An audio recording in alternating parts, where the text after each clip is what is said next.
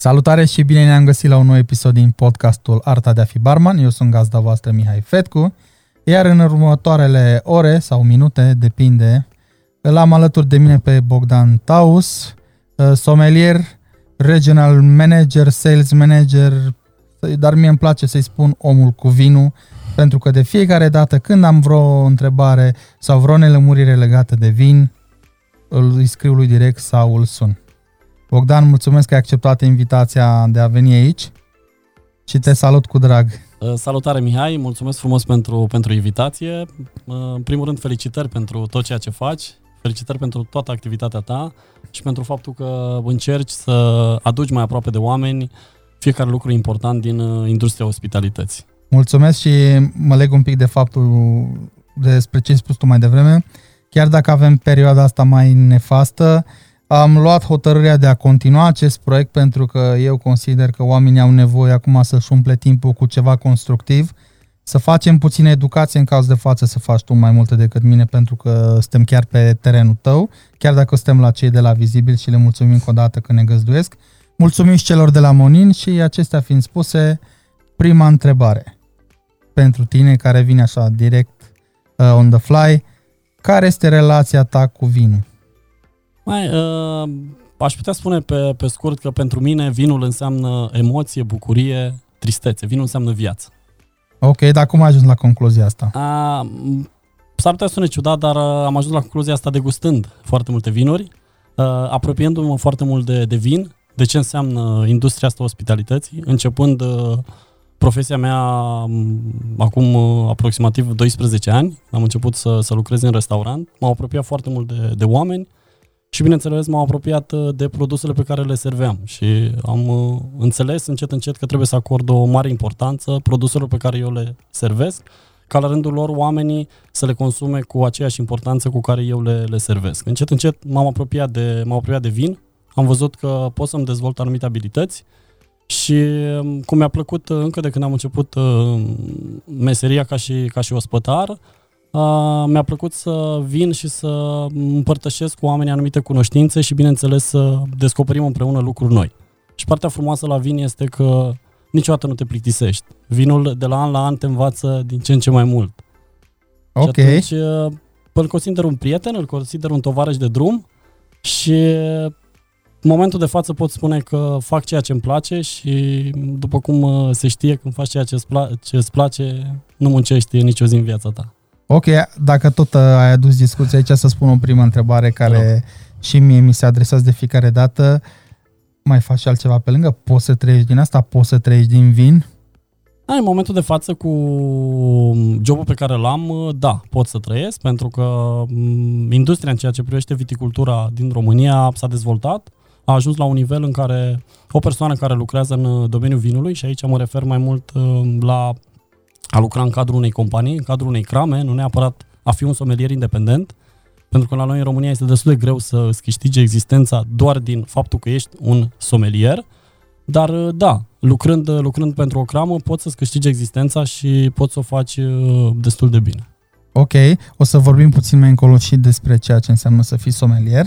Mă întorc la ce ai zis tu mai devreme, ai spus că ai început acum 12 ani în industria ospitalității și, te, și ai început de atunci să te apropii de vin. Eram curios cum era vinul acum și cum este acum. Mm. Cum era atunci și cum este acum. Ce schimbări are? Schimbările, din punctul meu de vedere, sunt majore și în prima fază pot să încep cu schimbările mele, pentru că, deși foarte mulți prieteni mă, mă întreabă uh, cum am început, cum am descoperit uh, vinul, uh, Răspunsul uh, vine destul de simplu și sigur totodată, pentru că nu am început consumând vinuri de calitate, am început să pas cu pas și am început consumând uh, vinuri uh, care la momentul acela nu erau de cea mai bună calitate. Începând meseria de ospătar într-un local mic din comuna Bod, e clar că nu avem de-a face cu vinuri de calitate și am început să, am început să degust, am început să mm, citesc anumite lucruri dar uh, foarte mult de vin m-am apropiat când am început să lucrez în, în Brașov și anume la restaurantul Belvedere, pentru că aveam uh, de-a face cu o selecție foarte largă de vinuri și a fost uh, poate punctul de atracție în ceea ce a privit în momentul de față um, drumul meu pe viitor. Ok, nu știu dacă mai ții tu minte, cred că noi ne-am cunoscut pentru prima oară la un curs făcut de către cei de la DPC Horeca, Da? ce aveau atunci Corona Training and Education. Și tu atunci, dacă nu mă înșel, erai șef de sală la Belvedere Uh, în momentul acela, da, și... și după aceea ai făcut pasul. Exact. Imediat la aproximativ uh, patru luni de zile am, uh, am plecat din, uh, din restaurant și am început uh, activitatea mea ca agent de vânzări în cadrul uh, echipei celor de la DPC Orica. Ok, uh, vreau să te întreb legat de Belvedere, pentru că nu am fost niciodată acolo. Claudiu a fost acolo și a zis că este foarte eleganțială, dacă țin bine minte. Uh, de acolo îl știu doar pe Liviu Preda și soția lui Simona, parcă. Simona, da? Și am auzit doar de maestru acela, Ioan. Ioan Florescu. Exact, da, n-am fost. De fapt, am fost odată acolo, a fost pe 1 ianuarie. Am fost să mân- mănânc ceva cu prietena mea și uh, ne-au spus că este o petrecere, prea erau niște hore acolo și așa, dar n-am fost niciodată acolo, dar am auzit numai lucruri de bine. Am văzut pe partea asta de mâncare că era totul foarte bine pus la punct, însă la bar am văzut că erau mici lacune. Nu știu cum era pe vin, pe partea de vin. Eu, uh, și ca să înțeleagă toată lumea, când vorbesc de bar, vorbesc de bar, vorbesc de vin, vorbesc de vin, vorbesc de cafea, vorbesc de cafea. Deci sunt niște chestii separate. Cum era pe vin? Ai zis că erau foarte multe selecții. Hai, uh, în momentul acela, pentru mine, fiind la început, mi s-a părut o selecție foarte mare. Plecând de la un uh, restaurant unde eu am început activitatea, știi cum era în urmă cu aproximativ 10 ani, erai și barman și ospătar, tu De îți făceai toate, da. de toate. Uh, am, venit, uh, am venit în cadrul echipei uh, Belvedere, am, uh, am fost uh, pe poziția de ospătar, am uh, luat contact cu o listă foarte mare din punctul meu de vedere la momentul acela uh, în ceea ce privește vinul. Uh, preparatele erau la fel de, meniul de preparate era la fel de, de stufos și atunci am, la momentul acela am considerat că este ceva wow. Și consider în, în continuare că au anumite standarde care să m, respecte lucrurile care vin din, uh, din partea oamenilor, dacă, dacă vrei. Adică să rămână la fel de, de apreciat. Dar cum ai ajuns acolo? Că știam că e destul de greu să Mm, intri în echipa lor. Da. um, Eu, uh, după cum spuneam, am început uh, timid, am început în, uh, în colonia Bod. Um, Pe vremea aceea nu trebuia diplomă de, de ospătar ca să fii ospătar. Aveau nevoie de tine, veneai, te învățau câteva chestii și intrai în, în industrie. Uh, Acum și pentru mine la fel pare o, o glumă și îmi vine să râd, dar așa era atunci. Uh, Plecând în foarte mult ceea, ceea ce fac, uh, m-am decis să fac o școală de ospătare. Și atunci am venit în Brașov, m-am interesat uh, la școala brașoveană de turism. Ai Am făcut cu aproximativ- domnul Vesea. Domnul Vesea, da. Aproximativ șase luni de zile, unde am învățat lucruri frumoase și atunci mi-am dat seama că, ok, ospătăria înseamnă mult mai mult decât uh, a pregăti Mhm. o ciocolată caldă și a servi-o la, la masă. Am fost, mi-am depus CV-uri în Brașov pentru că îmi doream să, să evoluez, atât uh, personal cât și profesional și uh, într-una din zile am primit uh, un telefon surprinzător din partea managerului. La vremea aceea era Gabriel Pascaru, care a fost uh, o perioadă și, și manager la, la Alpin. Uh, m-a chemat pentru interviu. Uh, nu l-a interesat foarte mult CV-ul meu, care la momentul ăla nu era foarte bogat. L-a interesat foarte mult ce pot să fac în următoarele trei zile. M-a întrebat dacă sunt dispus. Am venit, uh, oarecum a fost o perioadă de probă, trei zile în care eu am încercat să dau tot ce se poate, să fiu alături de ei, să învăț cât mai multe și să le arăt că îmi doresc să fac parte din echipa lor. Și în felul acesta m, a venit momentul în care mi s-a spus că urmează să fiu angajat. Am fost angajat pe perioadă nedeterminată și iată că după aproximativ uh, un an jumătate am devenit uh, șef de sală. Uh, Într-adevăr a fost uh, prima vară, nu pot să uit niciodată, pentru că a fost uh, muncă de dimineață până seara. Și um, după ce am, am început să mai desprind anumite bă, lucruri despre ce înseamnă ospătărie, am încercat să mă apropii și de alte lucruri. Am încercat să mă apropii de maestru bucătar Ioan Florescu, am încercat să mă apropii de uh, managerul locației. La vremea aceea, după cum spuneam, uh, Gabi, am încercat să învăț lucruri de la el pentru că mi se părea foarte interesant cât de ușor poate să gestioneze uh, lucrurile la un nivel atât de înalt. Eu venind din, uh, într-un domeniu mult mai, mai micuț, Uh, În felul acesta am, uh, am evoluat, uh, spun eu, destul de frumos și lucrul acesta s-a văzut în momentul în care m, proprietarii au, uh, au venit și mi-au, mi-au propus să, să preiau uh, o parte din echipă, să mă ocup de ce înseamnă atribuțiile unui, uh, unui șef de sală și, bineînțeles, să uh, continui în același uh, trend. Ok. Spuneai de școala brașoveană de turism și Vreau să mai, am tot discutat chestia asta, dar pentru cei care nu ne-au văzut până acum, din păcate școala brașoveană s-a închis după 35 de ani de activitate, dar uh, mi-a plăcut și mie modulul acela de la ospătar pe, pe care l-am făcut și eu și după aceea mai târziu l-am preluat eu și mi-a plăcut foarte mult stilul acela nu știu dacă îi spune clasic, stilul acela de a servi și de a interacționa cu oamenii mi s-a părut foarte, foarte tare și nu l-am mai întâlnit nicăieri. Deci, there's no school like old school. Din păcate, da, trăim vremuri în care, cel puțin în ceea ce privește industria ospitalității, școala nu mai este atât de... sau nu se mai pune accentul atât de mare pe a învăța o anumită profesie din această industrie. Și atunci tot mai mulți oameni ajung uh, peste noapte manager de restaurant, uh, șef de sală, mm. uh, somelieri, de ce nu?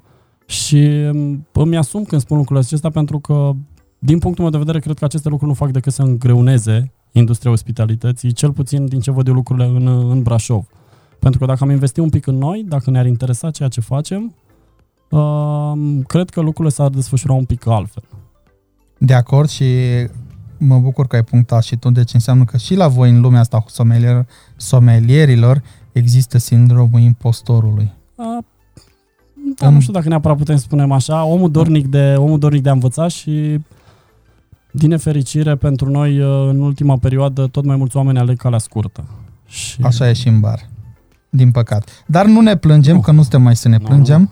suntem aici să discutăm despre asta și bineînțeles să vedem ce soluții pot, putem să găsim împreună, mai ales în perioada aceasta, având în vedere că avem atâta timp liber să discutăm. Ehm, eu aș putea să înțeleg la somelier de ce se întâmplă chestia asta, adică când vezi un somelier, și pot să dau un exemplu clar, lucram odată la un uh, pub în Brașov și cei de la DPC au avut ei un program în care în fiecare weekend trimiteau un somelier în uh, localul respectiv și el făcea, sau ea, noi am avut parte de o domnișoară, făcea, făcea tot felul de recomandări. Da. Deci vreau să zic că din momentul în care oamenii veneau înăuntru și o vedeau pe ea îmbrăcată într-un fel și venea și îți recomanda un vin și acolo era publicul țint era de băutor de bere. Imediat comandau vin. Uite, vezi, cred că ar fi bine ca pe, pe parcursul acestei ediții să abordăm și subiectul ăsta cu cunoscătorul a ceea ce consumă, dacă vrei. Statisticile spun că la noi în România, din nefericire, 2-3% din consumatori știe ce bea. Ok. Și atunci, cred că foarte bine ai punctat acest aspect, pentru că de multe ori oamenii tind să se lase influențați, tind să nu-și asculte propriile instincte și tind să nu se identifice ca ei și ca personalitate. Pentru că atunci când vine vorba de vin, cred că ar trebui să-ți descoperi propria ta personalitate și, cum spun la fiecare degustare, să descoperi un mic somelier în tine. Bun, Există. Pe care ar fi primul pas pentru cineva care nu are nicio legătură cu lumea vinului să se apropie de el? De exemplu, la în bar e, noi avem așa, de exemplu, dacă vrei să bei vrei să bei whisky, noi prima oară îți recomandăm poate un whisky american. Dacă, și după aceea începem cu whisky uh, irlandez, scoțian și după aia vorbim de un single malt afumat sau așa, dar tot timpul luăm așa mai light. Cum e la vinuri? Mai, să știi că uh, lucrurile sunt uh, asemănătoare. Uh-huh. Pentru că la fel uh, se întâmplă și la vin. Sunt foarte mulți oameni care, după cum uh, spuneam, cu riscul de a mă repeta, aleg calea ușoară. și atunci uh, se duc direct în vinurile premium, vinurile scumpe, pe care le văd pe anumite site-uri sau de care au auzit că au fost consumate de către anumiți oameni care probabil știau exact ce, ce consumă și atunci de cele mai multe ori, în proporție de 99%, dau greș și spun că vinul acela nu este bun sau că nu-și merită bani. Și imediat din partea unui somelier a trebuit să vină întrebarea din ce puncte de vedere nu este bun sau de ce nu merită această sumă de bani. Pentru că simplu răspuns că nu este bun, din punctul meu de vedere mi se pare că este o afirmație falsă. Da, uh, scuză-mă un pic nu este bun sau nu ți-a plăcut ție, că e o diferență aici. O, și la barman e la fel aceeași chestie. Nu e bun cocktailul sau nu ți-a plăcut ție, nu e pe gustul tău. Asta e, exact, exact. Tocmai asta, ăștia sunt termenii pe care trebuie să-i folosim și trebuie să le, le arătăm oamenilor care sunt lucrurile care l-au determinat să spună că nu este bun sau că nu este pe placul meu. Pentru că s-ar putea ca tu să nu preferi un vin cu aciditate foarte ridicată. Și din instinctul de a alege un vin pentru că a ales și prietenul tău săptămâna trecută același vin, uh-huh. s-ar putea să consumi vinul acela și să-ți creeze o neplăcere. Ok. Și atunci, de aceea noi spunem că vinul se asociază cu starea de spirit. Poate să-ți creeze un disconfort și imediat tu să, uh, în subconștientul tău să-ți creezi o impresie negativă despre acel vin, care, dacă ar fi consumat în, uh, într-o anumită uh, situație sau lângă un anumit preparat, s-ar putea să-ți creeze o plăcere din punct de vedere mm, gustativ, dacă, dacă vrei. Și atunci, recomandarea mea vine la fel cum, cum se întâmplă și în bar, oamenii să o ia treptat, să înceapă ușor, ușor. Povesteam de momentul în care eu am început uh, ca și ospătar, am degustat foarte multe vinuri dulci. Am uh, degustat, lacrima lui Ovidiu? Uh, eram norocos dacă gustam, am degustat foarte, foarte multe vinuri dulci și nu mă, nu mă ascund pentru că mi-asum tot ceea ce spun. Am consumat și eu vin, vin cu cola, am consumat vin cu apă. Okay. Uh, așa am început și nu este, nicio, nu este nicio rușine. Nu știam pe vremea aceea m-am interesat, am aflat de ce trebuie să separ lucrurile, de ce trebuie să analizez vinul, de ce trebuie să-l uh, respect, să-l apreciez, ca mai apoi să mă pot bucura de, de el. Ca de altfel, de fiecare lucru. Că vinul nu este cu mult mai diferit decât uh, un whisky, decât un coniac sau decât o cafea. Uh-huh. Dacă acorzi o importanță și acorzi un anumit respect acelui produs, sau chiar și preparat, dacă ne legăm de bucătărie, este clar că starea ta de spirit va fi alta și vei putea aprecia acel produs sau preparat la un, la un alt nivel, un nivel care să-ți creeze ție un confort. Ok, mă leg iarăși de ceva ce ai spus mai devreme.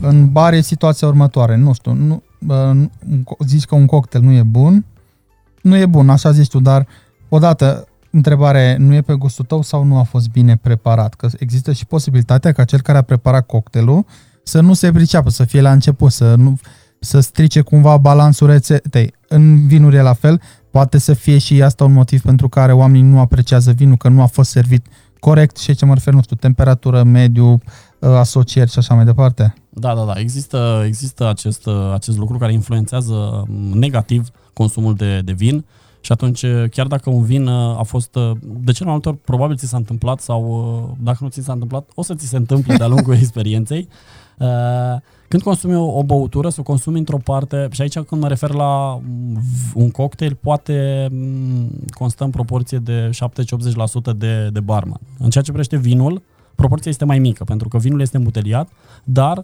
uh, contează foarte mult și modul de servire din uh, locația unde, unde este servit vinul sau uh, contează foarte mult pregătirea personalului care servește vinul. Pentru că dacă vinul nu a fost păstrat în condiții optime, vinul nu este servit la temperatura la care el să-ți ofere acel confort, este clar că tu vei servi un vin și prima ta impresie va fi că nu este un vin bun, domne, este cu totul și cu totul alt vin decât vinul pe care l-am băut ieri în locația din județul Cutare. Ok, dacă tot am vorbit de vin și probabil cei care se uită la noi au văzut că pe masă nu este nimic, pentru că noi de obicei în formatul acesta obișnuiam, începeam cu un cocktail și după aia mai vedeam unde ajungem, dar astăzi nu mi s-a părut oportun să începem cu cocktailuri sau să terminăm cu cocktailuri, având în vedere că în fiecare sticlă de vin avem un cocktail de arome. Așa. Și tot vorbind de vinuri, mie mi s-a făcut poftă, sincer să zic, și Claudiu, dacă ești drăguț, o să aduci vinurile de sus și până uh, aduce Claudiu, o să te rog să ne povestești să ne, și să ne spui și inclusiv mie de ce ai insistat să aduci vinul aici cu patru ore mai devreme. Ideea este că continuăm discuția noastră despre faptul că un vin trebuie servit uh, și trebuie apreciat uh, la adevărata sa valoare. La fiecare degustare, la fiecare eveniment, analiză mai mult cum o numesc eu, uh, încerc să am grijă ca vinurile mele să fie în locație dinainte cu o zi, vinurile să nu fie aduse în momentul în care ele ar trebui desfăcute și oferite către consumator, pentru că se spune despre vin că este o ființă vie lichidă, care se naște, trăiește și moare. Un organism un organism okay. viu. Uh, păcat că nu se mulțește. De, de acest lucru au grijă enologii, uh, ca de la an la an să avem vinuri, uh, vinuri tot mai bune, bineînțeles influențați fiind și de, de climă. Am insistat să aduc vinul înainte cu cel puțin 4 ore pentru a, pentru a sta, pentru a se odihni, dacă vrei, și pentru a nu fi agresat înainte de a fi desfăcut și de a fi servit de către noi. Pentru că și în restaurante se recomandă că în momentul în care ți se aduce o sticlă de vin la masă, Uh, poate că este primul pas în servirea, în servirea vinului, primul pas vizibil de către, de către client, modul cum ți se prezintă sticla la, la masă. Pentru că ai văzut și tu în anumite restaurante, ți se vine cu sticla desfăcută din mers, îți scoate dopul Da, un sfert da. din vin. O să, o să vreau să abordăm și chestia asta pe măsură ce o să desfaci uh, sticlele de vin. Um, Și ai, atunci, zi- ai zis mai devreme că vinul trebuie odihnit și acum vreau să fac o precizare pentru cei de acasă care sunt mai în- începători în treaba asta, să se odihnească, nu să se matureze. Uh, nu, nu, nu, nu, nu. Vinul, uh, vinul nu, se, nu se maturează în... uh, În general, vinul se maturează în butoaie de stejar. În sticlă, vinul se învechește. Ok, Este nevoie, dacă vrei, ca... Putem face o asociere m, și cu persoana noastră. Spuneam că este un organism viu. Um, Și noi avem nevoie, când mergem într-un loc, uh, pentru a nu ne simți stingheri și așa, avem nevoie o mică perioadă să ne împrietenim cu locul, dacă este un loc nou. ok. Da? Nu spune neapărat că vinul uh, cunoaște locul și trebuie să se împrietenească cu locul, dar este foarte important să, să avem vinul, să-l avem la o temperatură optimă, vinul să nu fie agresat și... Ce înseamnă agresat pentru cei care se uită la noi? Uh, Când spun uh, agresat, mă refer la uh, agitarea conținutului în, uh, în sticlă. Am înțeles. Moment în care toate m, aromele, uh, poate chiar la vinurile roșii sunt anumite sedimente Ok, care s-ar putea, m, dacă vrei așa, m, împrieteni sau s-ar putea uh, cupaja cu arome, alcool, tanin și așa mai departe. Și atunci, în momentul în care deschizi sticla de vin, este clar că conținutul nu mai are aceeași calitate ca și când el ar fi stat într-o poziție corectă pentru a putea servi, fi servit în continuare în, în condiții optime. ok. Până să trecem la vin, ai pronunțat un cuvânt și nu știu dacă toată lumea îl cunoaște, oenolog. Enolog este, cum îl numim noi, părintele, părintele vinului, Mhm. este creatorul vinului, este omul care stă cel mai mult în cramă și Păi, ce mi-a plăcut că mi-ai zis asta cu crama. Uh, uh, Continuă-ți ideea și după aia zic eu cu crama. stă, stă cel mai mult în cramă, are, are grijă de vin și de cele mai multe ori ei își numesc uh, propriile vinuri ca proprii fii, Oh, acordându-i o atenție, o atenție maximă. Să știi că în spatele unei sticle de vin este o muncă, o muncă foarte, foarte, foarte grea. Uh, În primul rând, uh, depinde foarte mult de, de vin, uh, poate să fie o muncă costisitoare și când spun costisitoare nu mă refer neapărat la partea financiară, mă refer și la partea personală. Foarte mulți uh, creatori de vin își alocă din timpul personal, rupe din timpul familiei pentru a fi în cramă și pentru a veghea vinul în așa fel încât noi să ne putem bucura de acest uh, plăcut lichid la um, condițiile cele mai, cele mai bune. ok. Până să ne spui exact toată povestea de la A la Z, cu ce se întâmplă cu vinul, vreau să clarificăm chestia asta cu cramă. Pentru Da. că și acum când am venit spre cei de la Vizibil, am trecut pe lângă o cramă. E cramă sau nu e cramă aia? Mm. De cartier mă refer. o- A, cramă, da, nu știu dacă neapărat, da, da, da, da, corect. Stai că eram un pic prins în, da. prins în subiect și eu îmi imaginam cramă, zic, unde ai văzut aici o cramă? Mi imaginam... O cramă de cartier. Franca, Sau e o bine. cramă air quotes, da? Să înțeleagă toată lumea. Da, mă, nu știu dacă neapărat, adică nu putem numi o cramă. Când vorbim de cramă, vorbim de locul unde este creat vinul. A, exact. Vorbim de locul unde este produs lichidul din, din sticlă. Ok. Okay. Faptul că aici avem, uh, avem în apropierea noastră crame și nu numai aici, în foarte multe, foarte multe județe, cred că este un nume, din punctul meu de vedere, destinat pentru a atrage un pic uh, consumatorul. Am înțeles. Bun. Păi atunci nu te mai rețin, aș vrea să-ți văd magia uh, atunci când uh, manevrezi sticle de vin și pot, între timp, dacă vrei, poți să ne spui exact și ceea ce faci și procesul din spate și de cât timp este nevoie de la punctul zero până la vinul din sticlă, cât timp e nevoie, tot procesul. Mai, um, o să încerc să, să fiu uh, cât se poate de, de clar pentru toată lumea, să nu intrăm în, uh, în termeni tehnici. Bineînțeles, sunt anumite lucruri pe care um, creatorul vinului le cunoaște în detaliu. Noi, ca și somelieri, suntem pentru expuși sau suntem, dacă vrei, ochii uh, crame, exact cum ospătarul este uh, parte din, uh, din bucătărie, da? Mhm. Uh, lucrurile în esență le, le cunoaște creatorul. Eu pot să spun că um, pentru a obține un vin de la boba de strugure Exact. până la lichid, o durată minimă ar putea să, să fie de aproximativ 60-65 de zile. Din momentul în care ai cules ciorchinile de strugure din... Deci nu punem momentul în care an, uh, începe vița de vie Nu, sau... nu, ok. nu, nu, nu. Acolo vorbim uh, pentru că este un timp care diferă de la an la an. Spuneam și la Ok. început, uh, sunt atras de vin pentru că niciodată nu poți să înveți totul. De la an la an ești uh, îndemnat să descoperi din nou vinul pe care l-ai degustat anul trecut, pentru că depinde foarte mult de, de climă și Ui. de tot ceea ce s-a întâmplat uh, în anul de, de recolt. Și atunci anumite uh, soiuri de strugure sunt culese într-un an mai devreme, într-un an mai târziu. Depinde cât de mult acumulează partea asta de, de zahar și cât, uh, cât de mult ajung ei la momentul în care creatorul își dorește să-l culeagă, și aici mă refer la ciorchine de struguri, pentru a obține ceea ce își dorește din acele boabe de struguri. Ok, în uh, lumea băuturilor, producătorii urmăresc ca oriunde în lume bei produsul respectiv să fie la fel. Să înțeleg că la vin nu este cazul pentru că el este diferit în fiecare sticlă, dar la na, la o proporție, nu știu, micro. Da, bă, vinul uh, nu este neapărat că de la an la an este diferit. Asta nu, nu vreau să înțeleagă că într-un Ok. an este un vin, într-un alt alt vin. Uh, Este clar că anumite proprietăți ale vinului se schimbă de la an la an. Pentru că dacă, imaginați-vă dacă avem un, un, an, uh, un an foarte ploios, unde soarele nu este prezent atunci când ar trebui ca strugurile să, să se coacă, uh, este clar că nu putem să mai obținem zaharul de care avem nevoie în așa fel încât să uh, obținem aceeași calitate pe care am avut-o cu un an în urmă. Și de cele mai multe ori specialiștii sau uh, oamenii pasionați spun, doamne, vinul ăsta nu mai e la fel ca cel de anul trecut.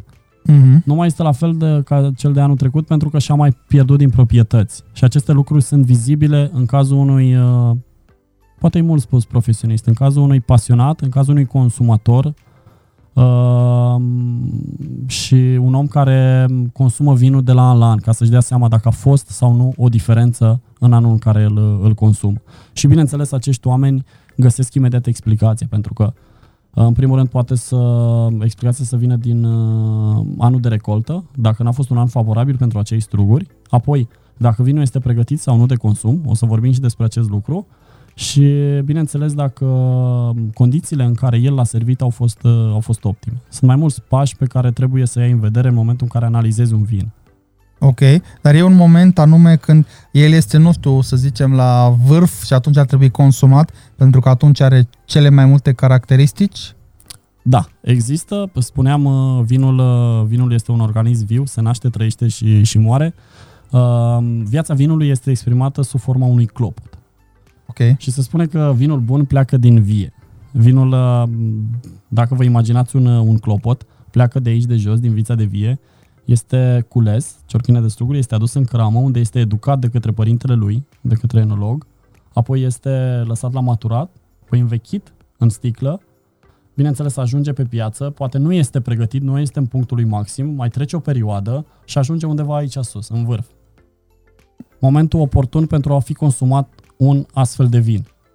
Lucru de care ne putem da seama doar degustând. Nu este ceva uh, cert sau ceva nu e sigur. matematică. Nu este mat. Nu putem să spunem, ok, am scos în uh, noiembrie acest vin și o să fie la punctul lui maxim în mai. Ok, Depinde foarte mult de, de cum a fost creat, depinde foarte mult de cum este păstrat și depinde foarte mult de cum evoluează vinul. Da? Apoi ajungem în punctul maxim și uh, este momentul în care el uh, este asemănător unui om matur.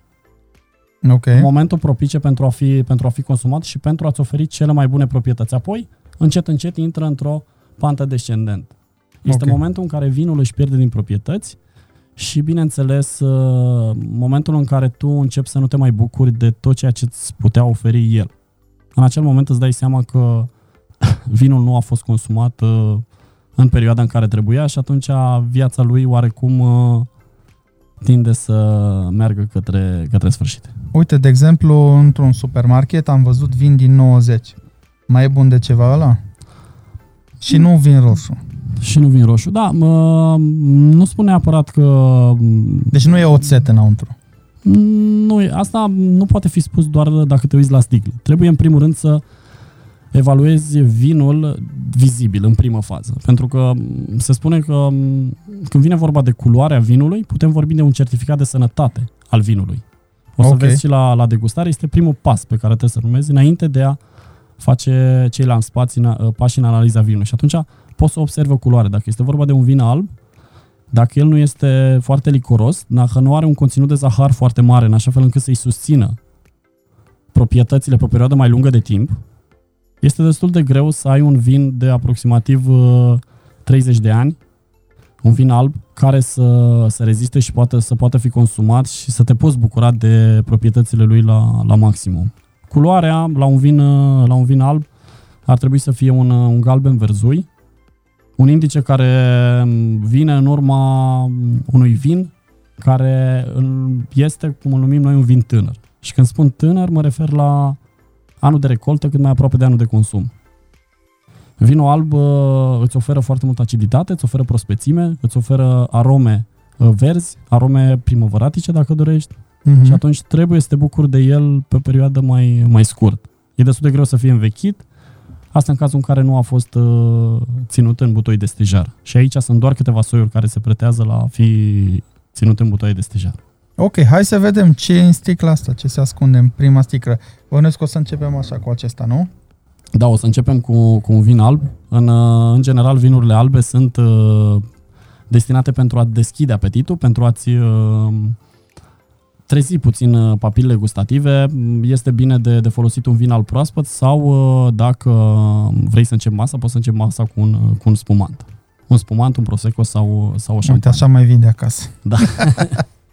Eu uh, am, venit, uh, am venit cu un vin, un vin alb, pentru că noi la Crama Obișor în momentul de față nu avem, uh, nu avem un, un spumant, uh-huh. uh, dar avem uh, vinuri albe, roze și, și roșii de, de foarte bună calitate și am îndrăznit să vin în fața dumneavoastră cu un uh, vin alb premium, în ceea ce privesc vinurile, vinurile Pre- Crame Premium? Obișor. Premium, Ok. da. da un, uh, un vin alb uh, care necesită o atenție din partea părinților noștri, pentru că la noi în cramă sunt doi oameni care se ocupă de, de vin, și anume Veronica Gheorghiu și, și Liviu, Gheorghi, Liviu Grigorică.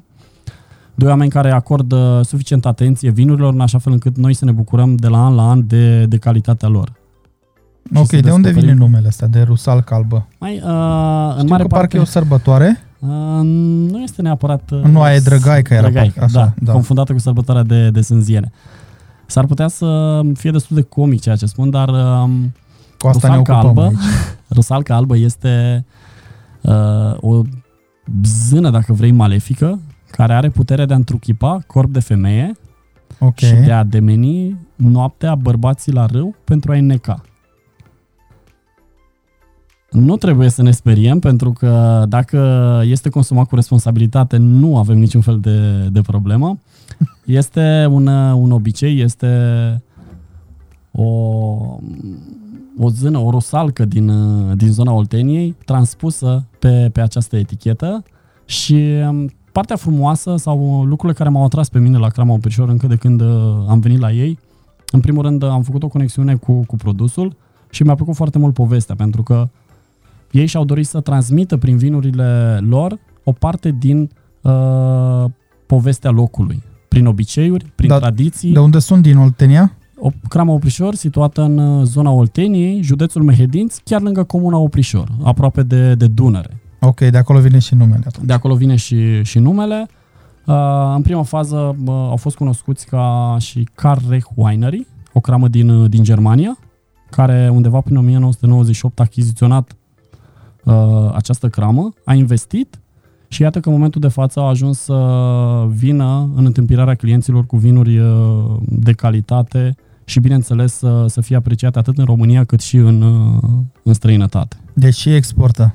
Și exportăm, dar exportăm uh, o cantitate destul de mică pentru că în momentul de față consumul de vin uh, la noi în România și consumul de vin uh, sec a devenit uh, din ce în ce mai mare și atunci încercăm să ne satisfacem clienții din, uh, din România dar, bineînțeles, avem și o mică parte către, către export. Ok. Hai să o bem o rusalcă, să ne nece la mal, da. la apă, la... Dacă îmi permiți da, da. să mă ridic pentru a... De preferat ar fi să rămâi așa pentru da? că nu o să te vezi. Deci aici am se înțeles. vede doar partea asta și noi cocktailurile, asta am uitat să-ți menționez și noi cocktailurile tot aici le facem.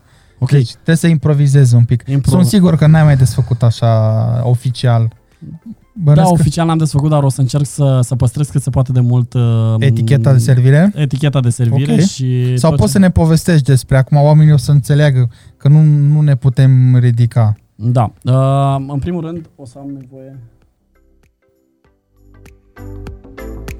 O să am nevoie de un, uh, de un tirbușon, uh, cunoscut uh, ca și Drek, da? Uh, numele de tirbușon, provenit din, uh, din uh, termenul francez, tirebușon, a scoate. Da? Uh, în general, un, o astfel de ustensilă are 5 spirale. Recomandat o să vedeți și în momentul în care desfacem să nu se introducă de tot, pentru că s-ar putea să pătrundem dopul de plută și mai apoi anumite resturi din dop să ajungă în vin și, bineînțeles, ne vor crea un disconfort în momentul în care ne dorim să, să consumăm, consumăm vinul. Dopurile, sau poți să uh, explici și după aceea te mai întreb eu pe parcurs, că n-aș vrea să te întrerup. Da, uh, în prima fază este foarte important și când sunteți la, la restaurant sau uh, acasă, după cum spuneam, să nu agresăm vinul. Și prin agresare spunem să nu-l, să nu-l agităm. Okay. Să încercăm să ne bucurăm de el așa cum, așa cum, cum este. Desfacerea propriu-zisă a unei sticle de vin necesită mai mulți pași. În prima fază este recomandat ca la restaurant să, să vi se prezinte sticla. Chiar dacă dumneavoastră ați ales-o, este foarte important să vi se prezinte, pentru că s-ar putea să, de multe ori, să fiți duți în eroare de schimbarea etichetelor pe parcursul anului sau de anumite elemente uh, din cadrul unui, unei etichete care să, să vă creeze o imagine falsă asupra produsului pe care doriți să-l consumați. Și atunci este bine să solicitați ospătarului să vă prezinte eticheta. De regulă este foarte important ca ospătarul să vină să prezinte sticla clientului, și să spună câteva lucruri despre vin. Ceea ce face să, să te ducă cu gândul pe tine ca și client că omul care îți servește vinul are câteva cunoștințe despre vin și este în măsură să îți ofere câteva informații dacă este cazul. Câteva lucruri elementare, dacă vrei, câteva tips and tricks, uh, lucruri care se găsesc pe spatele etichetei. Da? În primul rând, uh, numele vinului, da? locul de unde provine acest vin. Mai, mai rotestul, se vede bine la cameră? Ok. Da, numele vinului, locul de unde provine acest vin, și anume zona, zona viticolă, anul de recoltă și dacă, dacă ești în măsură și stăpânești bine acest, acest lucru, soiuri sau soiurile din care este obținut acest, acest vin. Sunt câteva lucruri care îl face pe clientul din fața ta să își dea seama că are de-a face cu un, un profesionist și omul care îi servește acest vin uh, s-a îngrijit să cunoască câteva lucruri elementare despre, despre acest produs. Și anume, avem în fața dumneavoastră rusalcă albă de la Crama Oprișor din uh, zona Olteniei, județul Mehedinți, an de recoltă 2019, un vin obținut din patru soiuri. Un asamblaj de patru soiuri, și anume Chardonnay, Sauvignon Blanc, Riesling și Pinot Gris. Asamblaj pentru cei de acasă? Asamblaj înseamnă punerea împreună a două sau mai multe soiuri de același nivel de calitate, pe aceeași treaptă de calitate. E aceeași chestie cu cupaj? Uh, asta vreau să zic, la noi în România este mai cunoscut termenul de cupaj. Francezii fac diferența foarte clară. A cupaja pentru ei înseamnă a corecta. Ok, ok. Uh, asamblaj la ei înseamnă a pune împreună două sau mai multe vinuri pe același nivel de calitate. Ok. Da, în, acum... Îmi pare rău că nu mi-am adus un carnețel să-mi notez aici, dar partea bună că rămâne episodul pe YouTube. Da, o să, o să încerc să mă descurc din, din poziția aceasta. Recomand, după ce a fost aprobat de către client, aici este o recomandare și o propunere pentru, pentru ospătari, după ce a fost aprobat de către client, eticheta să rămână vizibilă către, către client și vine momentul în care uh, ar fi recomandat să decapișonezi. Recomandat este să decapișonezi de sub Uh, buza aceasta de sub acest indice al sticlei și o să vedem momentul în care punem în par de ce este recomandat și când decapișonăm așa, ne gândim în primul rând la igienă. Pentru că s-ar putea ca anumite părți din vin să atingă această parte și apoi să ajungă în parul nostru. O să vedem pe, pe parcurs. Dar sub capișonul acela, el este sterilizat? Este, este, este sterilizat, dar în momentul în care bă, sticla a fost, a fost manevrată anumite capișoane s-ar putea să vedeți că se mișcă, se deplasează, da? Ele s-ar putea să nu fie închise etan și atunci s-ar putea să mai intre anumite lucruri care să ne creeze un disconfort în momentul în care îl, îl degustăm, da? Și bineînțeles, în momentul în care desfacem, atingem și noi cu mâna Ok. acea parte. Adică mi se pare logic. Și mai ales în perioada asta în care uh, vrem să fie totul cât mai clean, cred că are sens. Bine, oricând are sens, nu numai acum. Uh, vreau să te mai întreb, în sticlă, pe lângă vin, mai este și altceva? Când, uh, când spui pe lângă vin, te referi Că mai ai la... o porțiune între dop și vin, mai este o porțiune. Da, nu, este, este acea porțiune unde avem uh, partea asta de, de dioxid, care este, este, este adăugat. Ok, Dar de nu... ce se adaugă? Uh, în general, uh, partea aceasta, mm, exact, exact, sunt, uh, sunt informații pe care în momentul de față nu, nu le am cu exactitate, dar, din câte știu, pentru, pentru o mai, mai bună igienă.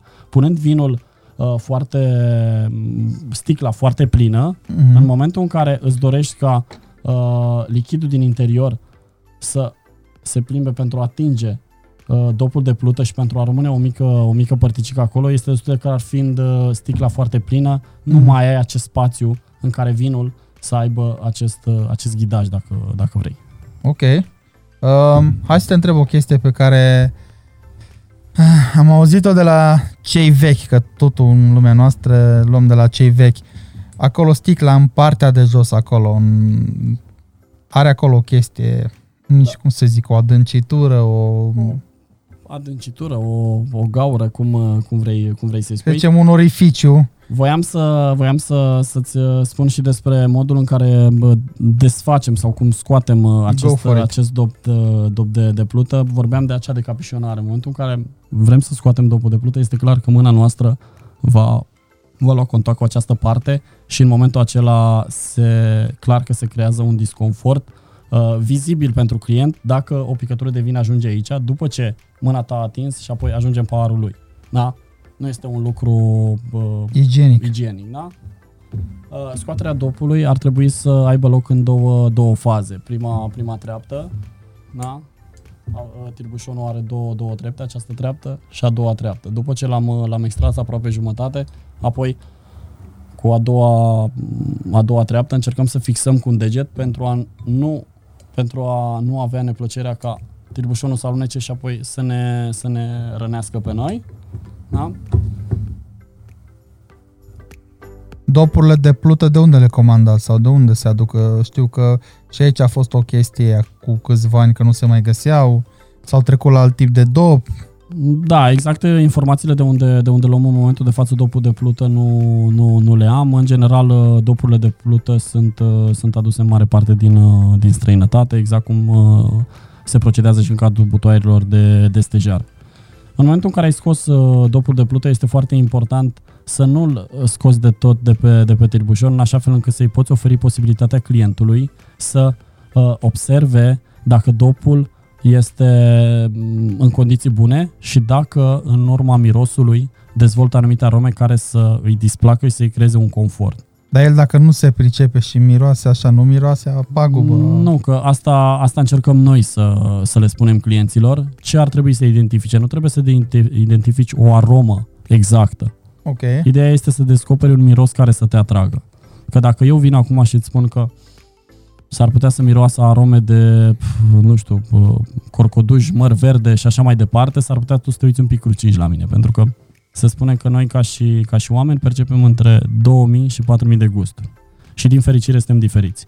Și atunci trebuie să ai un miros proaspăt, un miros care să nu-ți displacă și bineînțeles dopul să fie într-o perfectă stare. Da? La vinurile roșii o să vedem mult mai, mult mai bine acest lucru și uh, la vinul roșii o să vedem cum partea aceasta este umedă, indice că vinul a stat în contact cu, cu dop. Deci da? numai la vinul roșu e valabilă treaba asta. Uh, în general, vinurile roșii sunt, uh, sunt ținute într-o asemenea poziție și dopul poate să-ți ofere o, un indice cum că el a stat într-o asemenea poziție și o să vedem că nu sunt acele firicele pătrunse prin dopul de plută, indice cum că vinul a stat într-o poziție nefavorabilă și mai exact așa, dopul încet încet s-a uscat și apoi uh, oxigenul a pătrus într-o cantitate mult mai mare, iar în momentul în care vinul a fost agresat, lichidul a, a pătruns prin, uh, prin dopul de plută și, și a afectat oarecum uh, conținutul. Ok. Da?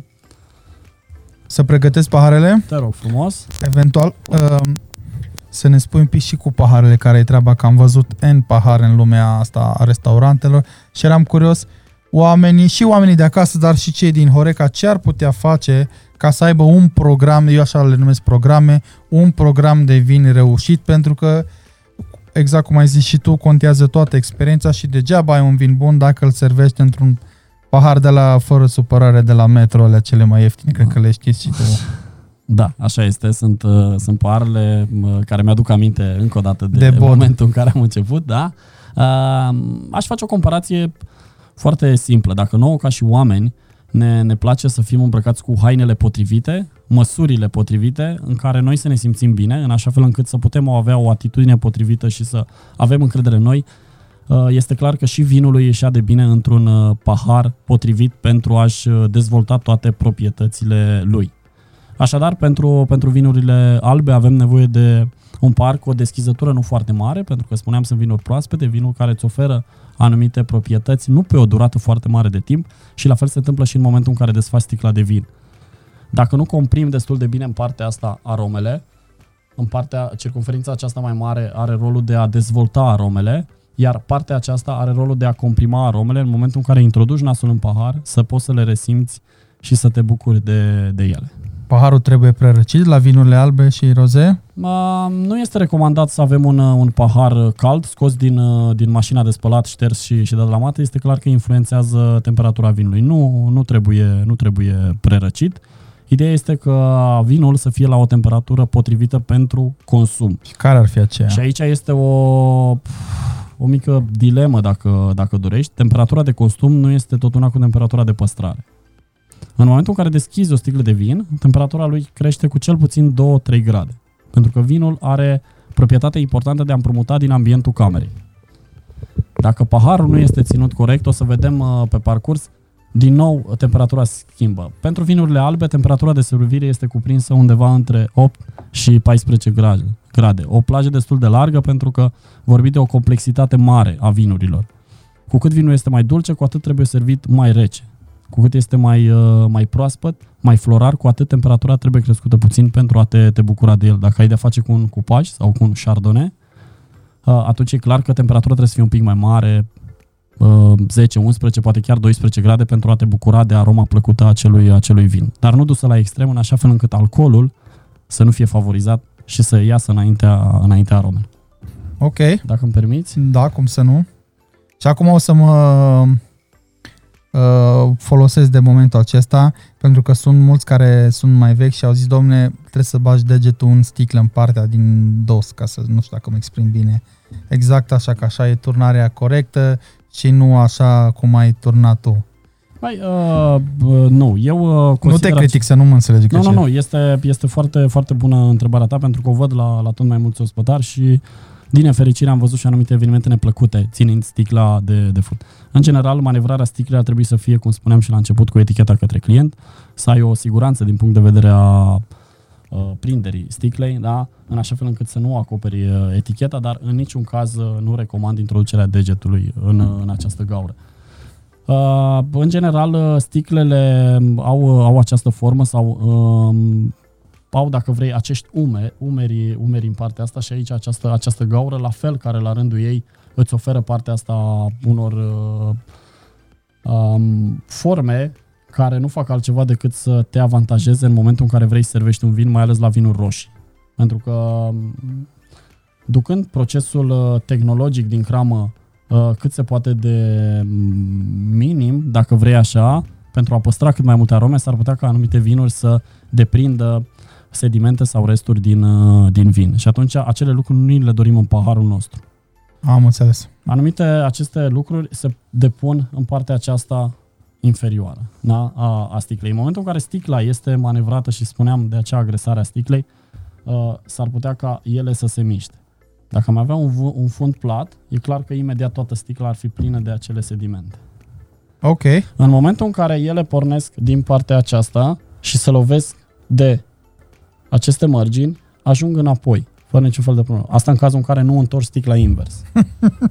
și atunci te poate ajuta pentru a avea o mai bună uh, servire și pentru a avea un, uh, un vin cât se poate de optim pentru consum în parul tău. De aceea nu se, recomandare, nu se recomandă a fi pus din sticlă tot lichidul. Ok, acolo în vârf ce ai pus? Aici în vârf am, uh, am folosit un, uh, un dropstop, un antipicurător. Eu îl recomand la, la restaurante, deși sunt foarte mulți oameni care nu, nu îndrăznesc să folosească acest uh, dropstop. Eu îl, îl văd foarte util pentru că, în primul rând, poate educa ospătarul și aici s-ar putea să credeți că este o glumă, nu? Uh, poziția dropstopului te poate educa în momentul în care îți dorești să pui vinul în pahar. Pentru că dacă ești dreptaci, folosești partea lungă a dropstopului îndreptat către partea dreaptă. În momentul în care îți dorești să servești prin partea dreaptă clientul, dacă tu o să vrei să servești clientul de genul ăsta, o să-ți dai seama că nu poți pe aici, că scurge și atunci automat îl întorci așa. Întorcând vinul așa, eticheta este către client și atunci poți să servești. Asta este un ajutor și o educare, dacă vrei, inconștientă a, uh-huh. a ospătarului de a servi, de a servi. Dacă ești stângaci, bineînțeles, pui cu partea pe, pe stânga.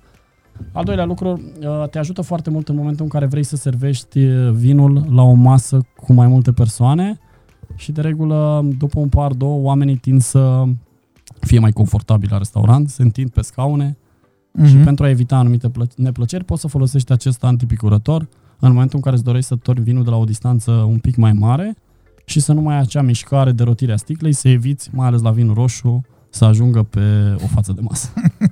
Cum am pățit eu pe la început. Bun, îl avem un pahar. De ce ai pus așa puțin? Trebuie să-l duci înapoi? Ești pe stoc azi? Nu, o, să, o să-l punem, dar mai avem încă două vinuri și atunci trebuie să îndemnăm la consumul, consumul responsabil. În general, um, aici avem o cantitate um, mai mare decât ar fi, fi trebuit pentru a degusta uh, un om la masă. În momentul în care se servește o sticlă de vin sau este comandată la, la masă, ospătarul ar trebui în primă fază, după ce a avut acea aprobare vizuală din partea clientului, să aibă aprobarea gustativă din partea clientului. Și după ce, după ce uh, avem, uh, avem toate aceste lucruri, este clar că trebuie să, să avem această aprobare pentru a putea, pentru a putea servi în continuare, în continuare vinul. Da?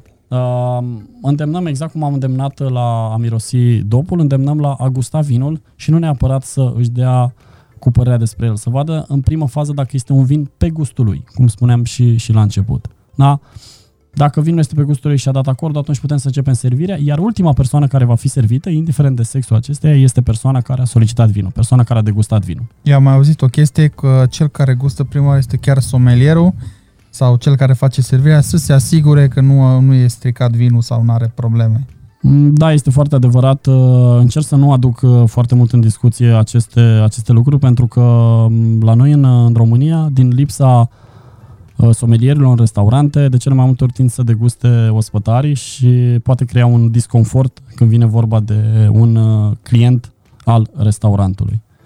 Uh, este foarte important să fii alături de client, să îi, uh, îi uh, propui să deguste vinul, iar în cazul în care este ceva nepotrivit, să ai la îndemână un par pentru a degusta. În cazul în care te pricepi și poți imediat să vii să, să adaugi anumite lucruri utile pentru continuarea servirii vinului, dacă este cazul. Dacă nu, să ai cunoștințe minime pentru a putea retrage vinul de la masă.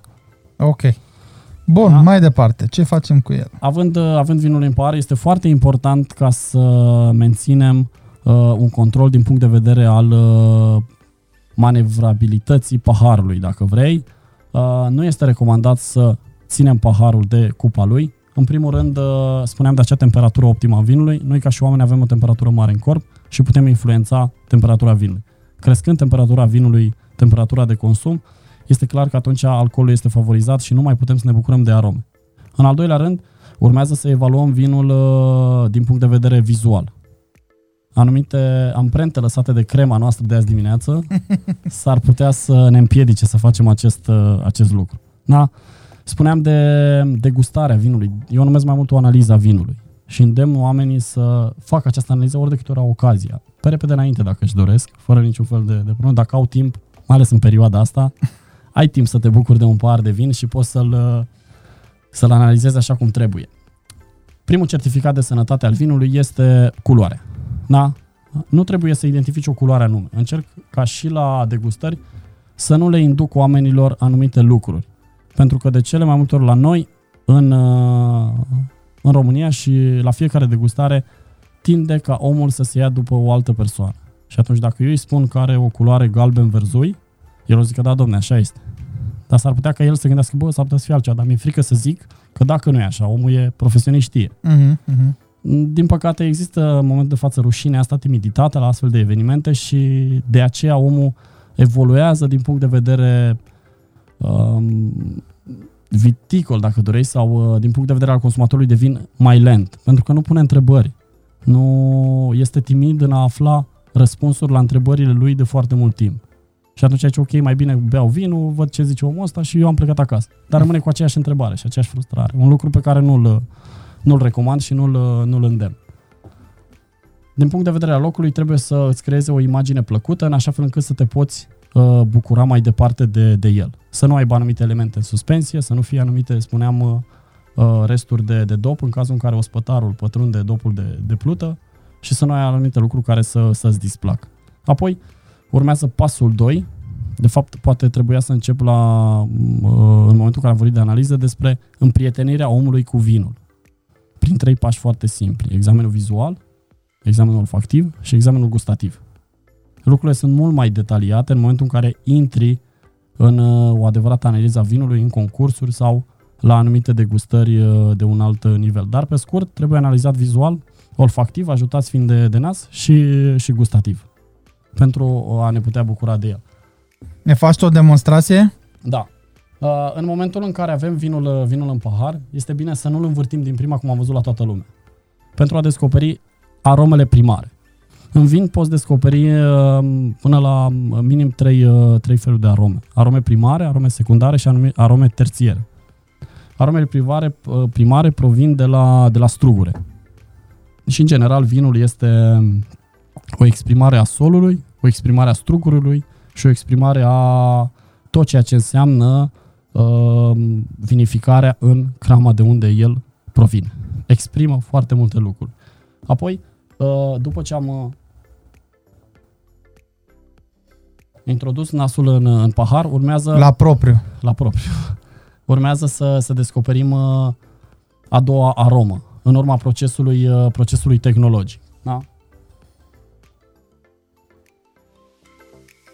O recomandare și un lucru foarte important este atunci când introduci nasul în pahar, încearcă să păstrezi cavitatea bucală deschisă, să lasi oxigenul să pătrunde în, în, în cavitatea bucală, în așa fel încât nasul să devină foarte sensibil în partea de sus și o să vezi că aromele sunt mult mai bine exprimate. Este un mic, uh, un mic truc, dacă vrei, pentru a resimți mult mai, mai bine aromele.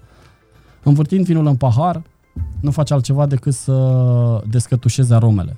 Să eliberezi aromele și să faci ca elementele volative din vin să devină active. Aici lucru care se vede mult mai bine la vinurile, vinurile roșii.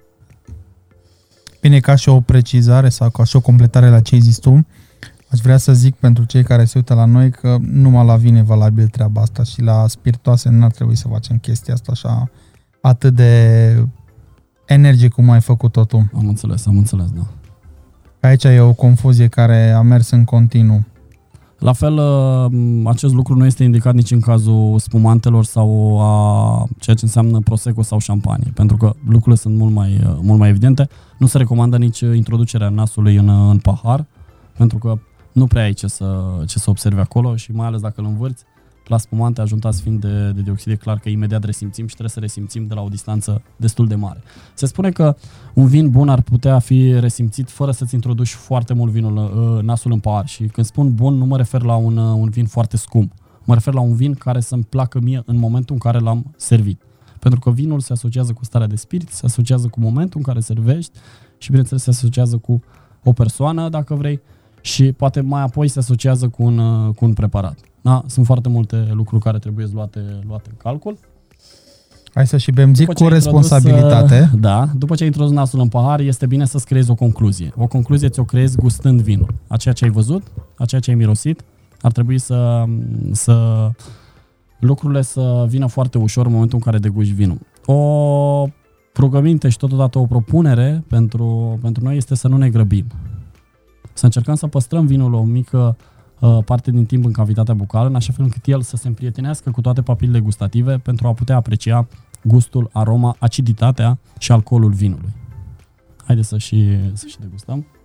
Claudiu, între timp, dacă vrei, poți să vii cu paharul, că ești cam vitregit acolo în spate. Noi numai ți-am arătat teoria și după aia vii în față să ne... Am cu paharul Poți să vii aici să, să, să, te, să spună Bogdan o porție de vin, dar la el poți să fii puțin mai generos, că el este omul de la butoane și trebuie să-și, um, uh, să zicem, trebuie să-și uh, ungă toate rotițele pe acolo. Da, apropo de, de uns, că um, încet încet văd că ne, ne ridicăm multe, multe mingi la fileu, se spune că Uh, vinul este un uh, lichid lăsat de zei pentru a-ți unge sufletul. Ok. La fel cum uh, uleiul este pentru a unge anumite alimente sau pentru a, a te, te ajuta în asimilarea anumitor uh, alimente mult mai bine, se spune că vinul este un uh, mod de a-ți unge sufletul și de a ajunge cât mai repede la, la sufletul omului. Bun, uh, eu am trecut de partea de, de gustare și pot să mai pui aici Da. un pic. Uh, Claudiu, dacă ești drăguț, acum este momentul. Vreau să te întreb, vinul cu apă minerală sifon sau vinul alb mă refer, sau simplu? Pentru că vedem foarte des asocierea asta și a doua întrebare este uh, recomand să uh, punem cantități mici să bem din două, trei înghițituri sau punem, nu știu, par o grămadă în el și la revedere. Da, spuneam de, de această analiză care trebuie făcută în mod constant când vine vorba de, de servirea vinului și atunci am, este bine să nu punem, uh, punem uh, o cantitate foarte mare în par pentru a ne putea bucura de aromele și de proprietățile pe care ni le, ni le oferă vinul. Da, când vine vorba de vin cu sifon sau vin cu apă minerală, uh, tot mai mulți oameni consumă un astfel de, dacă vrei, cocktail sau cum vrei să-i spui. Uh, Francezii au un, uh, un astfel de, de cocktail Piscin, Uh, dacă nu mă înșel ceva de pra- genul. practic din- și toarnă apă minerală, dar foarte de sus, așa, și Mm, iese foarte bulbucat, așa. Da, cum au faci. a, așa cu, cu apă minerală și mai au, uh, la fel, în, în momentul de față am, un- am un laps în ceea ce privește numele, bă, vinul roșu cu, cu cola. La, în Franța? Da, Ok. în, în ideea în care ei nu agrează, nu agrează acest, acest lucru, este clar, dar în, uh, în ideea de a elimina toate aceste, aceste lucruri, atunci uh, folosesc un, uh, un alt vin pe o treaptă de, de calitate puțin mai, mai joasă și uh, poate să, um, dacă vrei să amestece uh, două lichide pentru a obține lichidul dorit de către, de către consumator. Uh, din punctul lor de vedere și din punctul uh, nostru ar trebui să fie un păcat să pui, uh, să pui apă în, în vin. Este clar că trebuie să ne hidratăm, dar nu în felul acesta. Eu recomand uh, ca apa să fie în permanență lângă un consum de vin, să te poți hidrata, pentru că vinul, uh, într-adevăr, uh, având o alcoolemie destul de mare, mai ales la vinul roșu, are um, de cele mai multe ori proprietatea de a te deshidrata. Și atunci, ăsta, dacă vrei, este și un mic indiciu pentru o beție mai îndelungată. Dacă ai, Nu e cazul uh, la noi, noi numai cu responsabilitate aici. dacă ai, un, uh, dacă ai puțină apă lângă, te poate, te poate ajuta să consumi mai mult, mai mult vin, dar apa servită lângă, lângă vin. Niciodată peste vin, pentru că în momentul în care pui apă peste vin, este ca și cum, uh, nu știu, nu te-ai mai bucurat de un preparat în sine. Și la amesteca ai crea acolo o simbioză din punct de vedere al aromelor, nu știu dacă e corect spus uh, în, uh, în partea asta o, o simbioză, dar creezi o multitudine de, de gusturi care nu-ți mai oferă nicio satisfacție. Și atunci nu te mai poți bucura de proprietățile vinului așa cum ar trebui. Ok.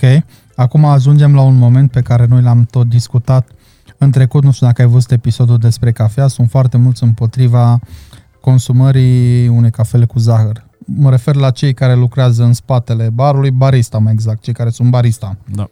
Și de multe ori când te duci și ceri niște zahăr la cafea, te ceartă și încearcă, nu știu, sunt foarte ostil cu tine, știi? Pe partea de bar există și chestia asta, nu știu, whisky cu cola, whisky cu energizant și așa mai departe.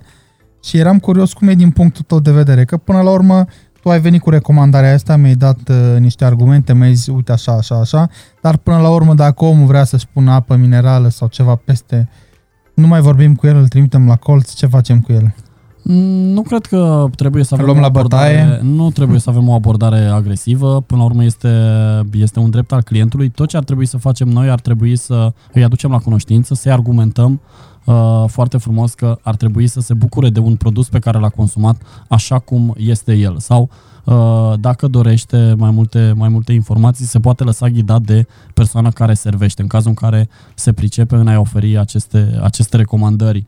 Nu cred că prin uh, agresivitate sau prin uh, r- reproș putem să reglăm lucrurile pe, pe viitor. Dar prin uh, validarea anumitor argumente pe care tu îi le oferi, validarea de către client, în momentul în care tu îi oferi anumite argumente sustenabile, e clar că într-un timp uh, nu foarte îndelungat ar putea, ar, ai putea să-l faci să, să schimbe părerea.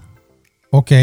Avem aici pe masă, ne le-am tot plimbat de aici colo, avem niște cărticele care scrie aici un tor să vadă și cei care se uită la noi. degustăm și împărtășim experiențe și am înțeles că ăsta este un uh, proiect de-al tău sau un proiect la care ai lucrat tu? Da, este un, este un proiect uh, la care am lucrat și la care lucrez în continuare. În momentul de față este destul de, de simplu. Uh, jobul pe care l-am în momentul de față sau uh, faptul că uh, lucrez în industria ospitalității din uh, punctul de vedere al unui uh, om de vânzări, al unui producător, este clar că m-a, m-a îndemnat să fac anumite lucruri pe care nu le-am văzut în, uh, în piață și um, am încercat să vin cu alte lucruri în uh, sprijinul clientului. Și dacă um, în ceea ce privește consumul de vin, anumite bariere ne sunt puse chiar de proprii noștri angajați, uh, am încercat să vin cu un ajutor pentru uh, ospătar, cu un ajutor pentru proprietar și cu un ajutor pentru client, de ce nu? Pentru că toate lucrurile astea la final ajung în fața clientului. Deci ajutorul ăsta vine sub forma acestei uh, cărticele sau este și altceva în spate? No, este, este o cărticică care vine în urma unui training pe care eu îl, îl abordez în, în momentul în care am o colaborare cu, cu o locație. În momentul în care avem anumite lucruri puse la punct, avem, avem vinul listat în, în locație, încerc să vin cu un suport pentru a putea face ceva în ideea în care ne dorim să vindem vinul ca și proprietarul sau omul cu care noi am creat uh, o legătură să fie mulțumit de ceea ce noi oferim și din punct de vedere al uh, serviciilor pe care le oferim, nu doar din punct de vedere al calității vinului sau al prețului. Pentru că de cele mai multe ori uh, oamenii caută prețul, dar nu-și dau seama că în spatele acestei afirmații sau acestei motivații, care de cele mai multe ori nu este sustenabilă, Uh, se ascund foarte multe alte lucruri din care el ar putea să valorifice sau cu care ar putea să-și aducă un plus valoare locației. Clar, pentru foarte mulți proprietari și nu numai în cazul Vilnius, să știi că este are legătură cu apro- aproape orice prețul dictează. Și dacă tot ai zis de preț, eram curios, um, care este prețul corect pentru un vin, având în vedere că sunt unele locații cu niște adaus, cu un adaus foarte mare pus acolo, uh, și la polul opus am văzut, de exemplu, într-un supermarket o sticlă de vin, uh, cred că era din Spania, dacă nu mă înșel, iar prețul total era de 5 lei. Eu am, chiar l-am cumpărat de curiozitate și bine l-am desfăcut și l-am aruncat, dar eram curios dacă este 5 lei, eu iau cu 5 lei. Vorbim acolo de sticlă, de lichid, de îndop, de etichetă, de taxe, de transport, de distribuție.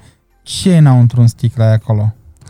Da, este clar că poate să fie un lichid asociat cu, cu, cu vinul, un, uh, un produs care să satisfacă o anumită parte a consumatorilor, dar uh, nu ne putem gândi la faptul că acolo ar putea să fie un, un vin care să ne aducă să ne scoată în fața anumite proprietăți, în așa fel încât noi să ne putem bucura. Probabil ne vom bucura doar că am dat 5 lei pe el și îl folosim la cu totul și cu totul alte, alte lucruri decât al consuma cu, cu plăcere. Când uh, vorbim de un uh, raport preț-calitate corect, uh, nu știu dacă este neapărat un subiect la îndemâna tuturor, pentru că din punct de vedere al costurilor într-o cramă depinde foarte mult dacă poți să ai o, o desfacere foarte bună pe piață și de cele mai multe ori cramele mici se, se lovesc de chestia aceasta și nu reușesc să, să investească atât de mult în așa fel încât să vină cu un preț uh, Uh, oarecum care să atragă consumatorul. Și atunci uh, prețul de cele mai multe ori poate să fie un pic uh, mai, mai mare decât ni l-am fi, fi dorit noi și foarte mulți oameni vin și spun că, doamne, un raport preț-calitate nu tocmai, nu tocmai ok. Cum spuneam și pe parcursul emisiunii, în cramă eforturile sunt foarte mari, atât din punct de vedere financiar, cât și din punct de vedere personal. Aceste lucruri se transpun în costul unei sticle de, de vin. De la sticlă, uh, Uh, inclusiv depozitarea trebuie să luăm, să luăm în calcul, inclusiv anumite pierderi, inclusiv, uh, spuneam, anumite pierderi uh, din punct de vedere al climei, pentru că noi, uh, producătorii de vin, depindem foarte mult de anul de recolt. Și dacă am avut un an foarte slab, este clar că eforturile noastre au fost la, aceeași, la același nivel, ne-am dorit să obținem aceeași, uh, aceeași uh, cantitate de struguri, probabil nu am obținut-o pe, pe hectar și atunci oarecum uh, de la un an la altul costurile nu poate să scadă pentru că nu avem din ce să ne, sau cramele nu au din ce să, să susțină un cost de, de producție pe, pe mai departe. Ok, eu nu am nicio problemă cu prețul pe care îl cere o cramă pe o sticlă de vin. Eu am o problemă cu prețul pe care îl pun locațiile. Să zicem că, nu știu, cât ar fi o sticlă din aceasta Jana Rose? Această sticlă este... Hai să zicem în, în, cât e în, într-un supermarket, dar nu vorbim de discounturi, de prețuri. Nu, nu, putem să vorbim de un preț, preț real al ei, un preț pe care, care poate fi accesat de către o locație direct de la un distribuitor, fără discount, fără nimic. Un preț de 36 de lei fără TVA, când vorbim de acel, acel vin roze. 36 de lei fără da, TVA, ok. Da este prețul cu care îl achiziționează de la, de la distribuitor. Este clar că prin anumite, anumite mijloace prețul se, se duce un pic în jos, pentru că fiecare client are tendința de a negocia. Ne stă în, în fire și nu, da. avem, nu avem ce să facem. Uh, din punctul meu de vedere, când vine vorba de prețul într-un meniu, mm, lucrurile sunt uh, puțin mai uh, delicate, dacă vrei, pentru că sunt foarte puțini oameni care îndrăznesc să asculte de un om și îndrăznesc să oferă încredere. Pentru că cei mai mulți uh, Uh, la început aveam noi o glumă și spuneam că acum nu vreau să se înțeleagă greșit și nu vreau să supere nimeni pe mine. Uh, cei mai mulți oameni încep un business sau o afacere cu urmând primii pași din, dintr-un, dintr-un business. Doamne ajută, da? Uh, dacă și acum, nu... scuză-mă că te întrerup, că ai plasat-o și nu poți să o mai amân.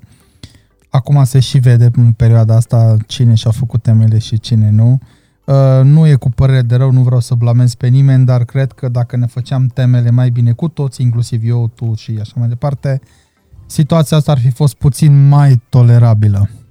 Cu siguranță, cu siguranță așa, așa este și mm, eu cred că trebuie să vedem uh, partea plină a paharului da? Da. și să, să învățăm ceva din acest lucru pentru că pe viitor putem să avem mai mare grijă și cum spuneai, dacă eram puțin mai atenți la anumite lucruri care erau la îndemâna noastră, în momentul de față puteam să nu fim atât de îngrijorați sau chiar uh, să avem o situație dusă la, la disperare, la, la extrem când vine vorba de un, uh, un business al nostru și aici mă refer foarte mult la, la restaurant. Este o perioadă grea, o perioadă în care bă, aș putea spune, profitând de această ocazie, că cu toții ar trebui să fim împreună, să creăm un front comun, să ne înțelegem unii pe alții și uh, noi suntem alături de, de partenerii noștri, bine, bineînțeles, dar când vine vorba de vremuri liniștite, cum au fost cele din uh, urmă cu... Și cele care vor urma. Și cele care vor urma, exact, peste, peste câteva luni, este bine de luat în calcul uh, faptul că trebuie să ai o prospectare, să ai uh, un business validat de către, de către consumator,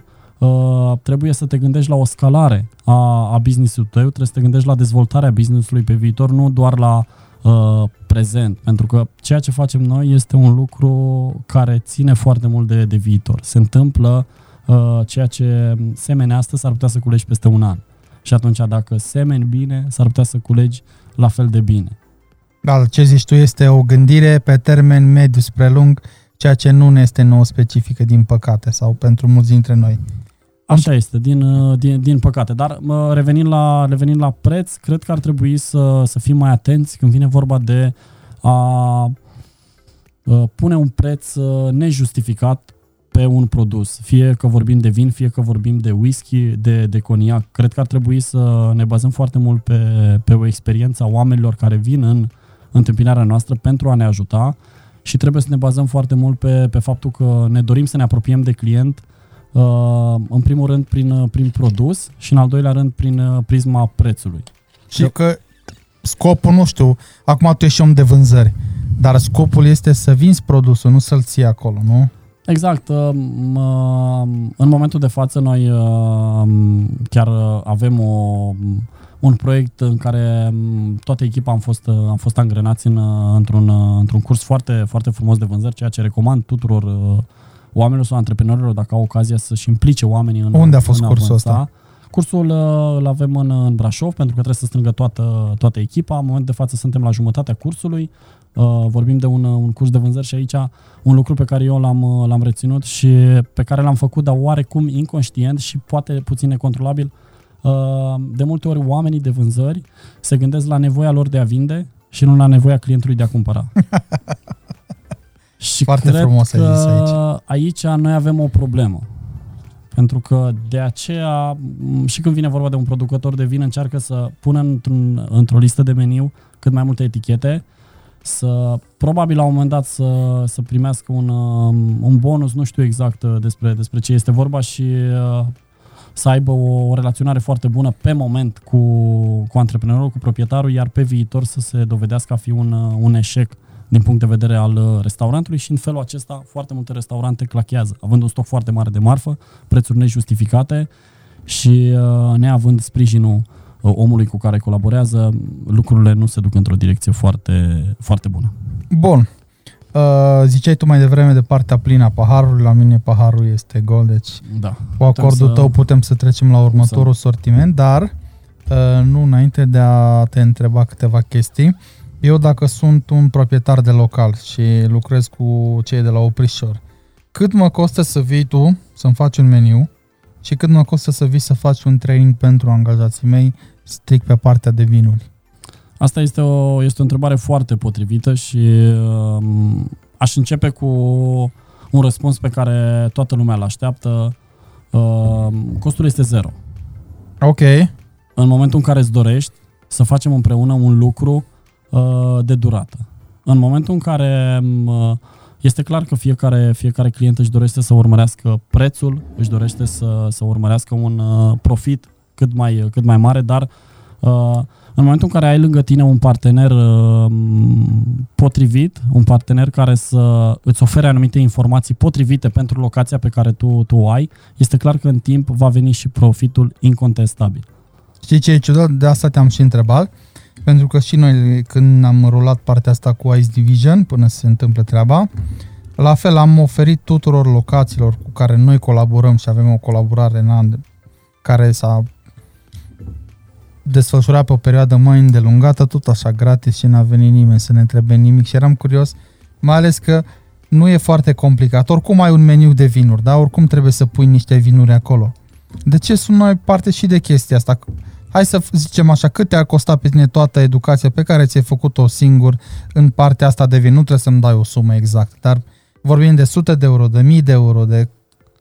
Mai, um, uh, făcând așa un, uh, un scurt calcul chiar uh, pe weekend, uh, uh, am descoperit câteva... Ce înseamnă timpul liber, a? Uh, da, da, exact. Ne, uite, am, am descoperit uh, lucruri interesante, am mai, uh, am mai parcurs câteva, câteva cărți sau câteva materiale prin care am trecut. Mi-am dorit încă de când am început în, în domeniul ăsta să investesc în mine, pentru că mi-am dat seama că investiția în mine nu face altceva decât să-mi ofere o încredere, o siguranță pe mine, în așa fel încât să o pot transmite mai departe și să pot să fiu validat de către omul cu care vorbesc sau de către clientul din, uh, din fața mea. Vorbim de o, o investiție, nu știu dacă neapărat uh, mii de euro, dar câteva sute de euro cu siguranță, pentru că mi-am dorit să particip la uh, fiecare curs pe care l-am uh, crezut eu potrivit pentru mine. Tocmai din uh, acest motiv uh, am uh, urmat și școala de bucătar, școala de barman, Uh, am încercat să aflu cât mai multe lucruri din acest domeniu, dar direcția mea a fost clară către, către vin. Exact cum spuneai și, și tu la început, este bine să uh, știi să faci un lucru și să-l faci foarte bine. Dar totodată este bine să ai habar și de celelalte lucruri Corect. care se întâmplă. Dar în momentul în care cineva vine la tine și spune eu știu să fac și un meniu, știu să vorbești de vin, știu și de whisky, știu și de... S-ar putea că la un, moment- la un moment dat să te întâlnești cu o persoană care stăpânește foarte bine vinul și să demonstreze că nu știi, de fapt, acel lucru. Sau, uh, sau invers. Uh, investiția nu a fost nu a fost deloc ușoară pentru că la început uh, suntem foarte reci- reticienți. Zice, ok, de ce să investesc în mine, de ce să fac cursuri, de ce să mă duc să-l întreb pe Mihai cum se, cum se obține un cocktail sau, uh, sau așa mai departe. Lasă că știu eu să-l fac sau mă uit eu pe, pe internet. Este foarte important să stai aproape de, de oameni lângă care să, să crești și lângă oameni de la care ai ce, ce învăța. Dar de ce crezi că oamenii nu uh, apelează la serviciile tale mai des? Mai ales că ești acolo, ești în piață, ești prezent, Um, cred că... Um, le e rușine sau... Da, cred că sunt, uh, sunt foarte mulți oameni care nu, nu conștientizează valoarea pe care o poate avea businessul lui în urma unor uh, lucruri făcute, făcute împreună. Și probabil cei mai mulți se gândesc că uh, ok, vine și îmi face, îmi face un training, îmi face ospătarul meu, pleacă, n-am făcut nimic, am investit în el, uh, omul a venit, uh, după aia oarecum îi sunt dator. Încerc să le induc chestia asta oamenilor că uh, tot ceea ce fac eu este în urma unei colaborări Adică m, nu vreau nimic altceva decât o lege a reci- reciprocității. Dacă eu am venit primul și am oferit, am pretenția să ofer, dar nu am pretenția să mă oferi ceva nejustificat. Am pretenția să mă oferi o colaborare cinstită, o colaborare corectă, am pretenția să nu mă uh, dai la o parte la prima strigare, la primii 10-20 de bani. Adică cred că nu sunt uh, lucruri nejustificate cele pe care, pe care le cer. Și poate oamenii din lipsa de responsabilitate fug de, de, acest, de acest lucru. Sunt oameni cu care colaborez foarte bine. În momentul de față, în urma celor uh, trei ani de când, uh, trei ani jumătate, imediat patru ani de când lucrez la, la Crama Oprișor, am reușit să introduc produsul foarte bine în, în Brașov. Am creat o bază destul de, de solidă, în așa fel încât chiar și în momentul de față, clienții cu care colaborez uh, sunt alături de mine și uh, am încercat să-mi atrag clienți care nu mă dau la o parte pentru primii 10-20 de bani, pentru că au reușit să conștientizeze că ceea ce am făcut noi și ceea ce urmează să facem este mult mai important decât un câștig pe termen scurt. Ok. Uh, cât, manevre, uh, cât manevrezi tu sticla, uite, îți dau eu neapărat un hint, o chestie pe care eu am auzit-o și mi-a plăcut foarte mult vis-a-vis de chestia asta, tu vii, îl trăinuie și el pleacă. Că asta se întâmplă peste tot. De ce să trăinuim oameni că ei, ei oricum pleacă? Și eu văd situația foarte simplu și într-adevăr uh, ideea asta mi-a fost indusă acum câțiva ani de către cineva. Dacă uh, noi, nu pla- noi până acum n-am plantat, nu am cules. Și dacă noi nu plantăm acum, ce o să mai culegem? Nu mai culegem nimic. Da, uh, facem un training, pleacă. Asta este. Dar măcar ai plantat omul respectiv pe care tu l-ai trainuit în caz de față cu vin, că pleacă la localul X, va ști să, fol- să vorbească despre vin și să-l pună în valoare, ceea ce este un plus pentru noi toți ca și, nu știu, unitate ospitalieră, să zicem, știi? Adică nu este o pierdere, pur și simplu a plecat mai departe din N motive, dar tu ai plantat ceva, fii tu la care plantează, că la rândul tău o să și culegi, pentru că până acum toți am cules, dar nimeni n-a plantat. Și de asta am ajuns în criza asta de personal, care a fost până acum câteva luni. Așa este și acum, bă, ascultându-te, bă, mi-aș dori să am uh, N clienți ca, ca și tine și să gândească în felul acesta pentru că, într-adevăr, de am ajuns aici, pentru că am mers pe premiza unei gândiri individualiste.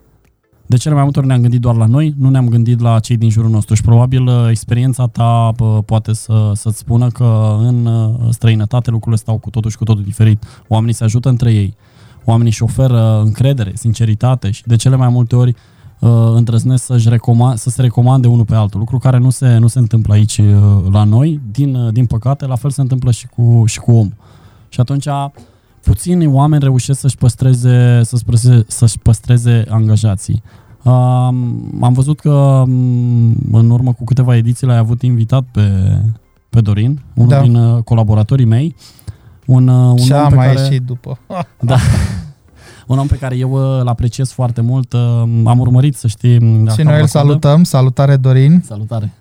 Și um, a spus, uh, sau de fapt așa ați început, cu faptul că noi provenim dintr-o generație altfel sau... Da, da, da. da? Suntem noul val de fraieri. Noul val de fraieri. Da, probabil că are dreptate, pentru că um, el uh, face lucrurile așa cum ar trebui și de cel mai multe ori oamenii îl consideră um, un neștiutor. Faptul că uh, acorzi o importanță business-ului tău, oferindu-ți șansa să investești și să lucrezi cu oameni care se pricep în anumite uh, domenii, asta nu înseamnă că ești un fraier.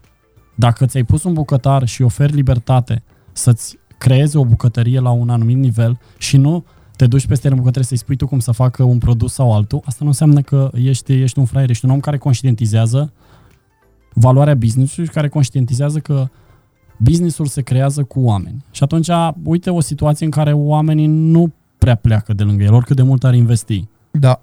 Uh, dar Dorin este, cum să zic, din păcate este un caz unul la un milion, zic din păcate, pentru că ar, aș recomanda mai mult să se uite în curtea lui, pentru că el de la început a știut ce vrea, ceea ce e foarte important. Știi, n-a zis deschidem ceva și vedem ce-o fi și după aia a luat legătura cu oameni. Pe cafea l-a avut pe Marius, la bucătărie l-are pe Bogdan, pe sală l-are pe Ionuț, Ionuț. și pe restul echipei, nu-i mai zic acum că sunt o grămadă. Da.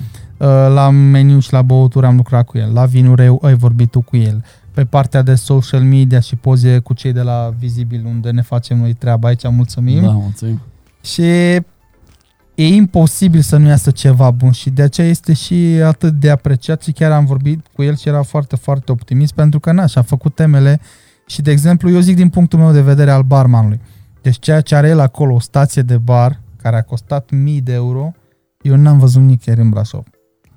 Înțelegi? Da. Și el a zis, băi, nu știu ce să fac și am zis, băi, ia-o, plantăm acum și o să culegi după aia. Știu că e greu, era o, fost o sumă foarte mare, dar i-a fost o investiție în localul respectiv. Stația aia de bar pe care a luat-o, care de fapt este o linie completă, nu e o stație, dacă o, băieții de acolo au grijă de ea și 20 de ani ține ca popa, dacă nu mai mult. Așa este. Așa, așa este, este și cu partea asta, cu angajații. Nimeni nu uh, investește și mai ales vorbim de investiții zero, da? Eu zero, tu zero pe partea asta, dar na, asta este. Zine puțin ce avem în sticla asta aici. Uh, în, în sticlă am avut uh, un, un vin roze și dacă tot am ajuns la, la vinul roze, haideți să spunem mm, încă o dată, pentru a nu știu câta oară, vinul roze nu este un amestec de alb cu roșu. da? Uh, chiar dacă mă, spuneam și la începutul, la începutul ediției, s-ar putea ca anumite lucruri să pară așa un pic uh, la îndemâna oricui, din nefericire încă mai sunt, uh, sunt oameni care uh, cred că vinul roze este obținut dintr-un amestec de alb cu roșu. Să știi că uh, legislația viticolă nu-ți permite să amesteci vin alb cu vin roșu.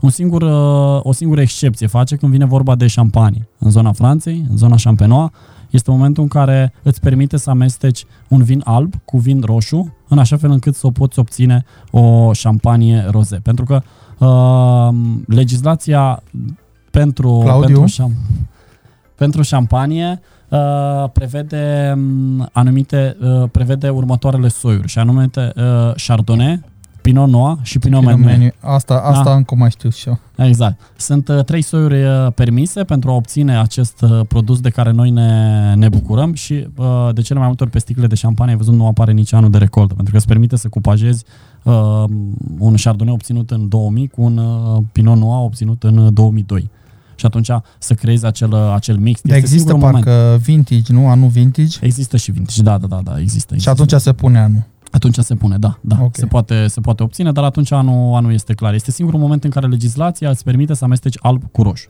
Când vine vorba de vinul roze, vorbim despre un uh, procedeu numit macerare peliculară. Și pe scurt, macerarea peliculară este contactul dintre mustuială și pieliță.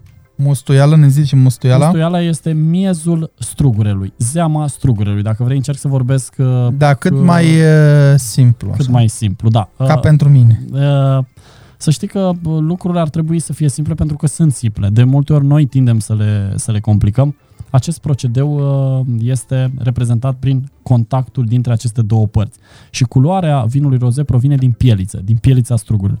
Dacă aveți, uh, aveți la îndemână acasă un bob de struguri alb cu un bob de struguri roșu, încercați să îndepărtați foarte ușor pielița și să vedeți că interiorul este alb. Diferența la vinul roșu o fac doar acele venișoare roșii. Pig, sunt niște pigmenți? Pigmenți, okay. da, da, da. da.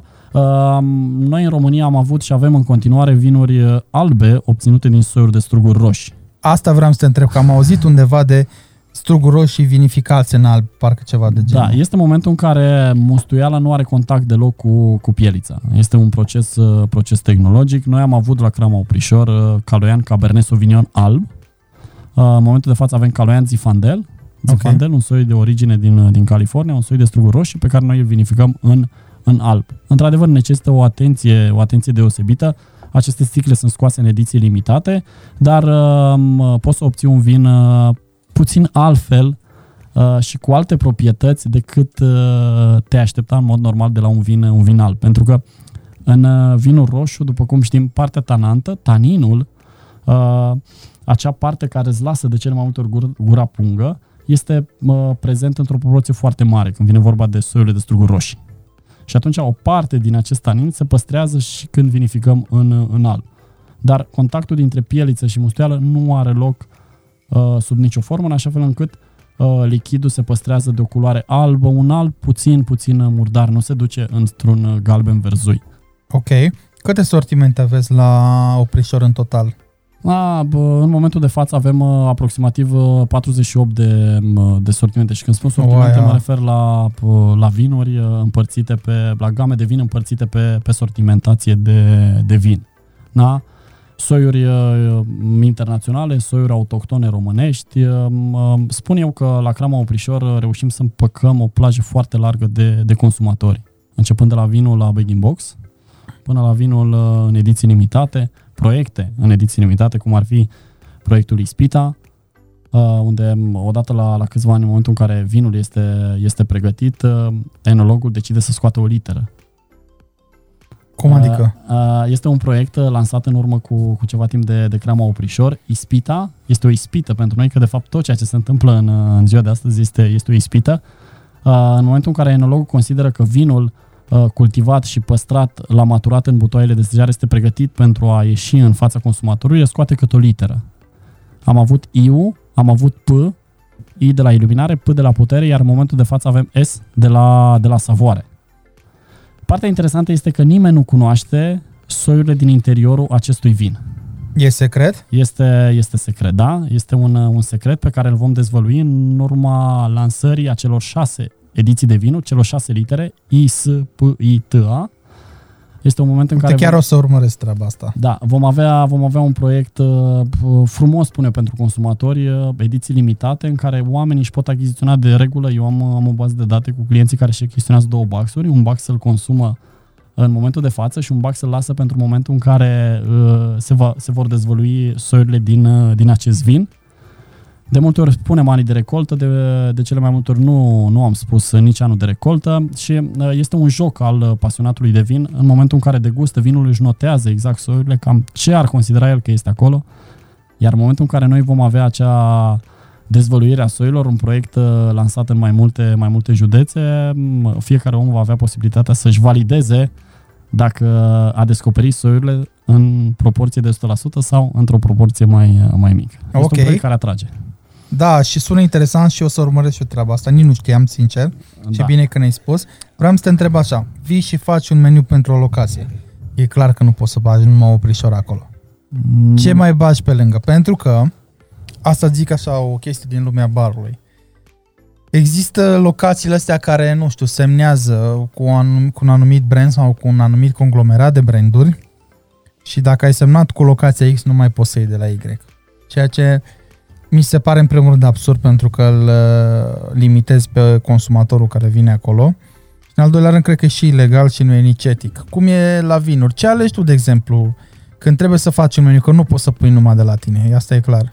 Da, um, spuneam în urma colaboră, colaborării um, restaurantelor cu, cu Crama Oprișor în ceea ce privește județele pe care eu le reprezint, Brașov, Covazna și, și Arghita, încerc să vin în întâmpinarea clientului cu o uh, consultanță cât se poate de, de obiectivă. Pentru că de cel mai multe ori oamenii se feresc de genul acesta de, de vânzători. Eu sunt de la Crama X, vreau de la mine 20 de etichete, pentru că eu vreau să vând. Din nou ne întoarcem la nevoia mea de a vinde, nu la nevoia ta de a cumpăra. Și atunci, pentru a avea un proiect uh, dezvoltat pe o perioadă mai lungă de timp, vine în întâmpinarea clientului cu propuneri, cu recomandări. Este clar că îmi vizez și punctul meu de vedere, îmi doresc ca vinul meu să fie acolo, îmi doresc să fie văzut, dar uh, nu îmi doresc să acaparez tot ceea ce înseamnă consumul din locația respectivă cu vinul meu. În primul rând, la vin nu este ca la, ca la bere. Ok, uh, am exclusivitate, merg pe, pe un produs. Este nevoie să ai mai multe produse, este nevoie de concurență. Concurența nu face altceva decât să îți aducă concurența într-un meniu, dacă vrei să, să vorbim așa, nu face altceva decât să aducă consumatori și să îți crească nivelul de consum și, bineînțeles, să, să te ajute pe tine să te identifici ca fiind o locație care are grijă de, de clientul final. Introducând mai multe vinuri în meniu, nu faci altceva decât să-i dai posibilitatea și lejeritatea clientului să aleagă ceea ce își dorește el. Din nou revenim la uh, momentul în care clientul trebuie să aleagă, nu să fie uh, îndrumat într-o direcție pe care ne dorim noi din punct de vedere al profitabilității. Pentru că profitul vine în urma unui serviciu oferit așa cum trebuie de la cap la coadă. Și dacă am venit cu acest serviciu, spuneam de trainingurile pentru locație, vine întâmpinarea clienților pentru că cu aceste meniuri create, din nou a fost o investiție pentru că a trebuit să investesc în anumite programe în care creez meniuri de la cap la coadă și vin și le spun oamenilor că nu ar trebui să ferească pentru că încerc să le propun să acopere în mare parte țara. Pentru că avem uh, o viticultură din punctul meu de vedere, una din uh, țările importante când vine vorba de viticultură. Uh, în momentul de față suntem pe locul, uh, locul 6 din punct de vedere al uh, cultivării viței de vie. Și Europa locul, sau... Europa, Europa. Vorbim uh, aproximativ, aproximativ 180.000 de, de hectare de vițe de vie și undeva la între 4,5 și 5 milioane de hectolitri producție de, de vin. Și atunci dacă aș fi subiectiv, este clar că colaborarea noastră n-ar putea să fie pe termen lung. Pentru că în momentul în care clientul vine în locația ta și vede că ai 20 de produse de la crama Oprișor și de la crama X1, 2, 3 și așa, este clar că gând, primul lui gând ar fi, bă, ăsta ori e restaurantul cramei Oprișor, ori este nepotul. da. De gen. Și atunci îndrum clientul să introducă în meniu uh, vinuri din mai multe zone ale țării, să acopere zonele țării cu anumite justificări sau cu argument, argumentări. Pentru că um, zona Transilvaniei îți oferă anumite proprietăți pentru, în special pentru vinurile albe, zona Banatului are alte proprietăți, zona Moldovei din nou vine cu aportul său din punct de vedere al climei și al solului pentru alte, alte vinuri, zona de Dobrogea la fel, de Alumare la fel și atunci într-o proporție de 5-6 crame poți să selectezi uh, vinuri din toată, toată țara, în așa fel încât să-i oferi posibilitatea clientului să se bucure de un vin din orice zonă al țării, în așa fel încât să poată identifica potențialul zonei respective.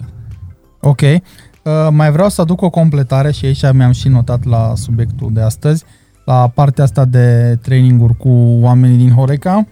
Am citit zile trecute o carte de mixologie scrisă de doi barman faimoși din industria noastră și mi-a atras atenția un paragraf în care ziceau, ei vorbeau bineînțeles de piața din UK, Marea Britanie, și ziceau așa că din totalul vânzărilor pe bar, 35% ponderea este de vinuri și restul sunt celelalte. Aici vorbim de distilate, de, nu știu, frapeuri, cafele și așa mai departe.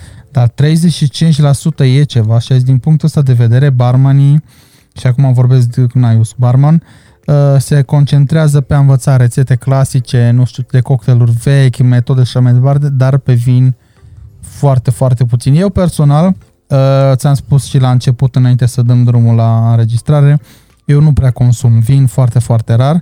Într-adevăr trebuie să fie o ocazie specială, dar în același timp uh, am vrut mereu să pot să stau de vorbă cu cineva legat de vin. Am făcut un curs de somelier cu domnul Sergiu Nedelea și câteva, să zicem, mici sesiuni cu uh, Laurențiu Achim, domnul Laurențiu Achim, da. dar măcar atât, am vrut măcar să-mi satisfac curiozitatea ce e un vin alb, unul roșu, cum se face și așa mai departe. Dar cred că trainingul ăsta pe care îl faci tu ar trebui să meargă și dincolo de ospătari, și barman, dar și în bucătărie. Cred că ar fi mult mai simplu dacă ar înțelege și bucătarii vinul. Și spun și de ce. Când am lucrat la Ramada cu exact în 2008, am început acum 12 ani, uh, general managerul de acolo era un pasionat de vinuri. Domnul Adrian Dobrin, dacă ne vede cumva, îl salutăm și mulțumim pentru tot ce a făcut pentru noi și el era un pasionat, îi plăceau foarte mult vinurile franțuzești și meniul de vinuri exact așa l-a construit și a chemat toată echipa și ne-a dat din toate vinurile să bem, să degustăm, ne-a arătat acolo ce și cum și ne-a povestit foarte mult, chiar dacă nu ești consumator, uh, pardon, cum sunt eu, că nu sunt un consumator, cred că este important să știi ce ai aici și cum se face și de unde vine și unde pleacă, măcar pentru cei care vin și îl consumă dacă nu pentru tine. Iar acestea fiind spuse, uh, am zis la început, dar am sărit peste după aceea, poate ne poți spune pe scurt cum ajunge vinul în sticlă. Da, uh, Pornind de, de la strugure. Da, de la strugure. Spuneam că vinul bun, uh, vinul bun pleacă din, uh, pleacă din vie. Uh, în prima fază este important, exact cum spuneai, de uh, o atenție deosebită și când vine vorba de plantarea soiului de strugure. Pentru că uh, aici intervine foarte mult uh, creatorul vinului, pentru că dacă pentru un, uh, pentru vin alb ai nevoie de o expunere nu tocmai uh, favorabilă din punct de vedere al soarelui pentru, un, uh, pentru Sauvignon Blanc, când vine vorba de un Cabernet Sauvignon, ai nevoie de o expunere 100% către soare pentru a acumula cât mai mult cât mai mult zahar, pentru a fi soarele cât mai mult prezent pe parcursul zilei, în așa fel încât să poți să obții rezultate, rezultate foarte importante când vine vorba de crearea unui, unui vin. Um, totul depinde foarte mult de, de natură, de climă, Uh, și bineînțeles depinde de, de creatorul vinului care trebuie să fie prezent uh, atât în vița de vie cât și în cramă din punctul meu de vedere pentru că el analizează momentul în care trebuie culeși strugurii, momentul în care un strugure a ajuns la un potențial uh, optim pentru a obține din el ceea ce și-a propus. Pentru că dacă vorbeam de uh, crearea anumitor lucruri, la fel se întâmplă și în cramă. Întâi își propune un lucru, este o prospectare, o cercetare și apoi își dorește să, să obțină acel lucru în urma a ceea ce și-a propus. Știind foarte clar ce și-a propus, știe foarte clar când să culeagă strugurile din vița de vie. Uh, în prima fază, strugurii au uh, partea aceea acidă, aciditate. Dacă culegi un bob de strugure când nu este copt, uh, este destul de acru. În general, partea aceea îți oferă aciditate. Odată cu trecerea timpului, zona de aciditate scade și crește partea de, de zahar.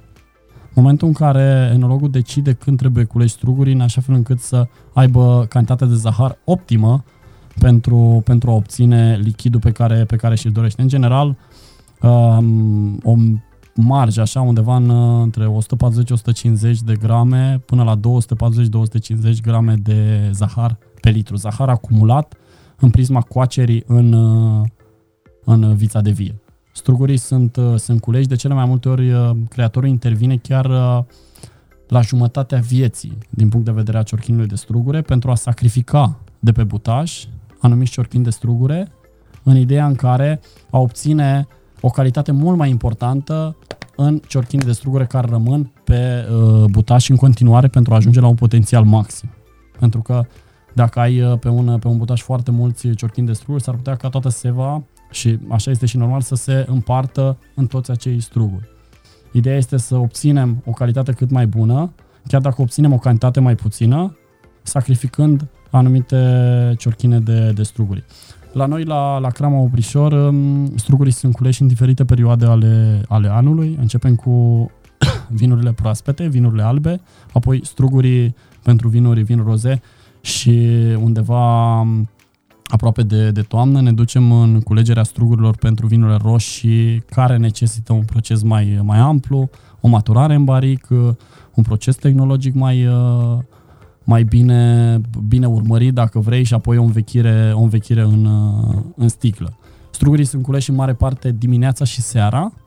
Uh, evităm să culegem strugurii în uh, mijlocul zilei, când căldura este foarte mare, pentru a obține tot ce este mai bun dintr-un ciorchine de strugure care ajunge în cuva de primire în, în cramă, în așa fel încât să te poți bucura de toată esența și toată bogăția aromelor. De cele mai multe ori, uh, la vinurile roșii, noi avem o macerare, macerare la rece, în momentul în care ducem temperatura un pic la, la rece pentru a conserva o parte din arome. Arome care mai apoi se regăsească în vinul nostru.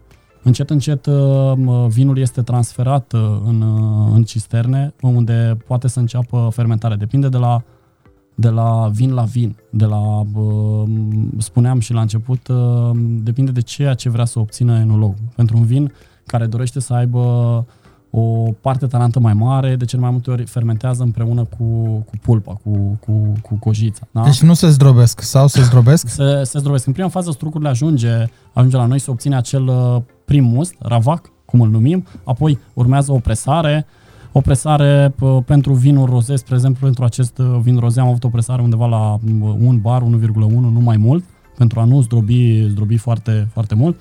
O presare uh, de nivelul 1, o presare de, de nivelul 2. Apoi se poate crea o mixologie uh, dintre aceste două, aceste două părți și, bineînțeles, prin, uh, prin creșterea temperaturii poți să declanșezi procesul de, de fermentare. Proces de fermentare care poate dura uh, undeva uh, la o perioadă, spre exemplu, la vinurile roșii, 48, 70, 70 de zile. Depinde foarte mult cât de mult vrei să, să-l lași acolo. 70 de zile? 48, 70 de... între 48 și 70 de... Depinde foarte mult de... De, de zile sau ore? Poftim? De ore sau de zile? Nu, no, uh, macerarea pelicula, ma, macerarea la rece da. are loc pe o perioadă de, uh, nu știu, până în, până în 48 de, de ore. Apoi, încet, încet, urmează procesul de, uh, de fermentare care se duce undeva 20-21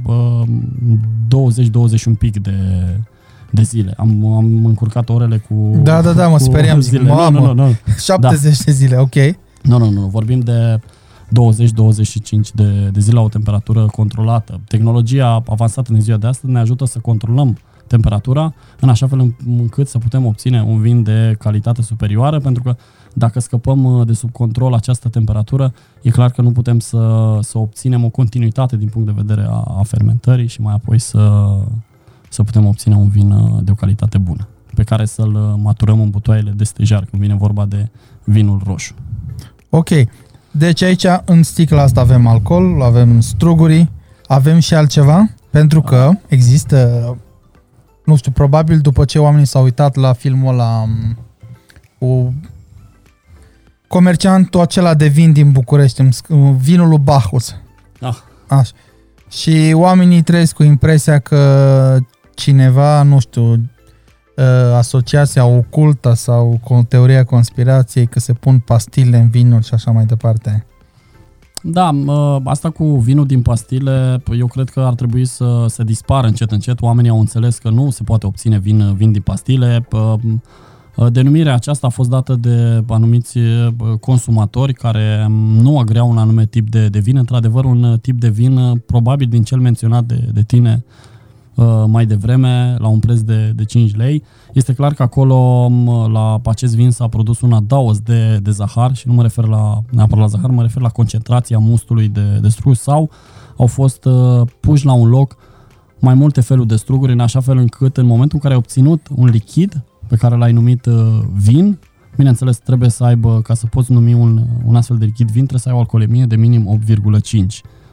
Și atunci, în momentul în care ai avut o astfel de, de experiență, cu foarte mulți struguri puși la un loc zdrobit, ai obținut un astfel de kit, l-ai consumat, spui, doamne, vinul ăsta a fost făcut din, din pastile. Este un mit, nu există vin din pastile, nu există pui, pui o pastilă, ai pus apă și ai făcut, ai făcut vin. Este o denumire metaforic vorbind, dacă vrei, despre, despre ce înseamnă vinul din, din pastile. Ok, mai am eu o curiozitate legată de vin. Am văzut că o cramă din România, dar nu mai știu, care au scos un vin albastru. Uh, da, și se fost, și mândreau uh, cu el. Eram curios cum a fost ai... importat, dacă nu mă, dacă nu, nu mai știu. nu mai știu dacă. Da, sunt anumiți, anumiți pigmenți de culoare care pot fi luați de multe ori. Acești pigmenți de culori pot fi, pigmenți de culori pot fi luat, luați chiar din, din cramă, din anumite mixaje ale soiurilor de struguri. Mai, okay.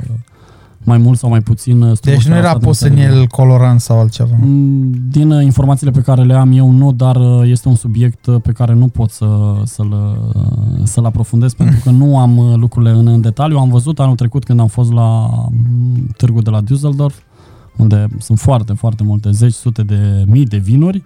Am văzut și vin fără alcool și vin, vin albastru, dar momentan nu am informații despre okay. acest produs. Se pare că la noi în România nu a prins. Păi nu prea avea cum să prinde. Da, uh, Hai să vorbim... Să... Da, scuză-mă.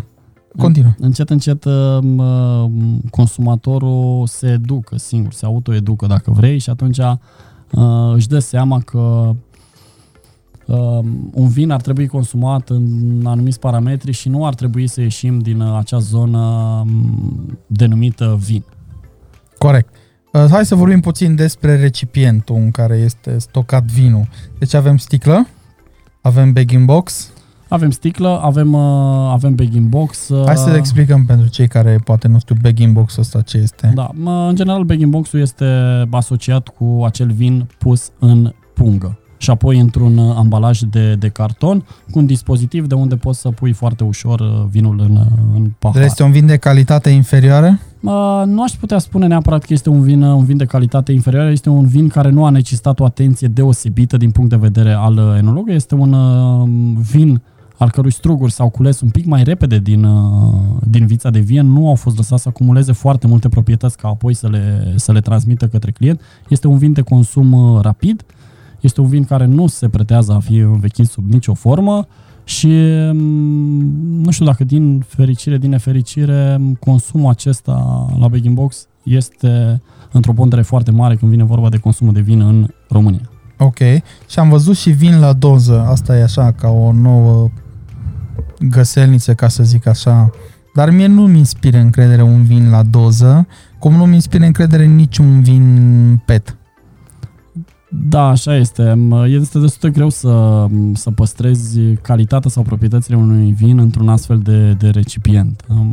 Știm cu toții, dacă ne întoarcem în, în istorie, vinul a fost uh, depozitat și păstrat în tot felul de, de la servirea în cor de, de animal până la depozitarea în uh, vase obținute din piele de animal, uh, astupat cu cârpă înmuiată ulei de măsline pentru a nu promuta arome și așa, și așa mai departe. A, am evoluat foarte mult. Din punctul meu de vedere, sticla ar trebui să fie cea mai sigură metodă de a, de a păstra și de a, a servi un vin Uh, la adevărata sa, sa valoare. Prin tot felul de astfel de, de artificii, cred că se încearcă să ajungă un pic mai, uh, mai pe ocolite așa la, la anumit, uh, anumiți clienți. Sunt sigur că există o clientelă și pentru aceste produse, că altfel nu s-ar, nu s-ar mai vinde pe piață. Uite, asta am învățat tura trecută de la Adrian Bularca, tipul cu cafeaua, și era așa o mare varză în capul meu că sunt consumator pentru fiecare tip de cafea și cafeaua aceea cu 10 lei, nu știu, Cibo sau cât e 20 de lei, dar și pentru asta super exclusiviste.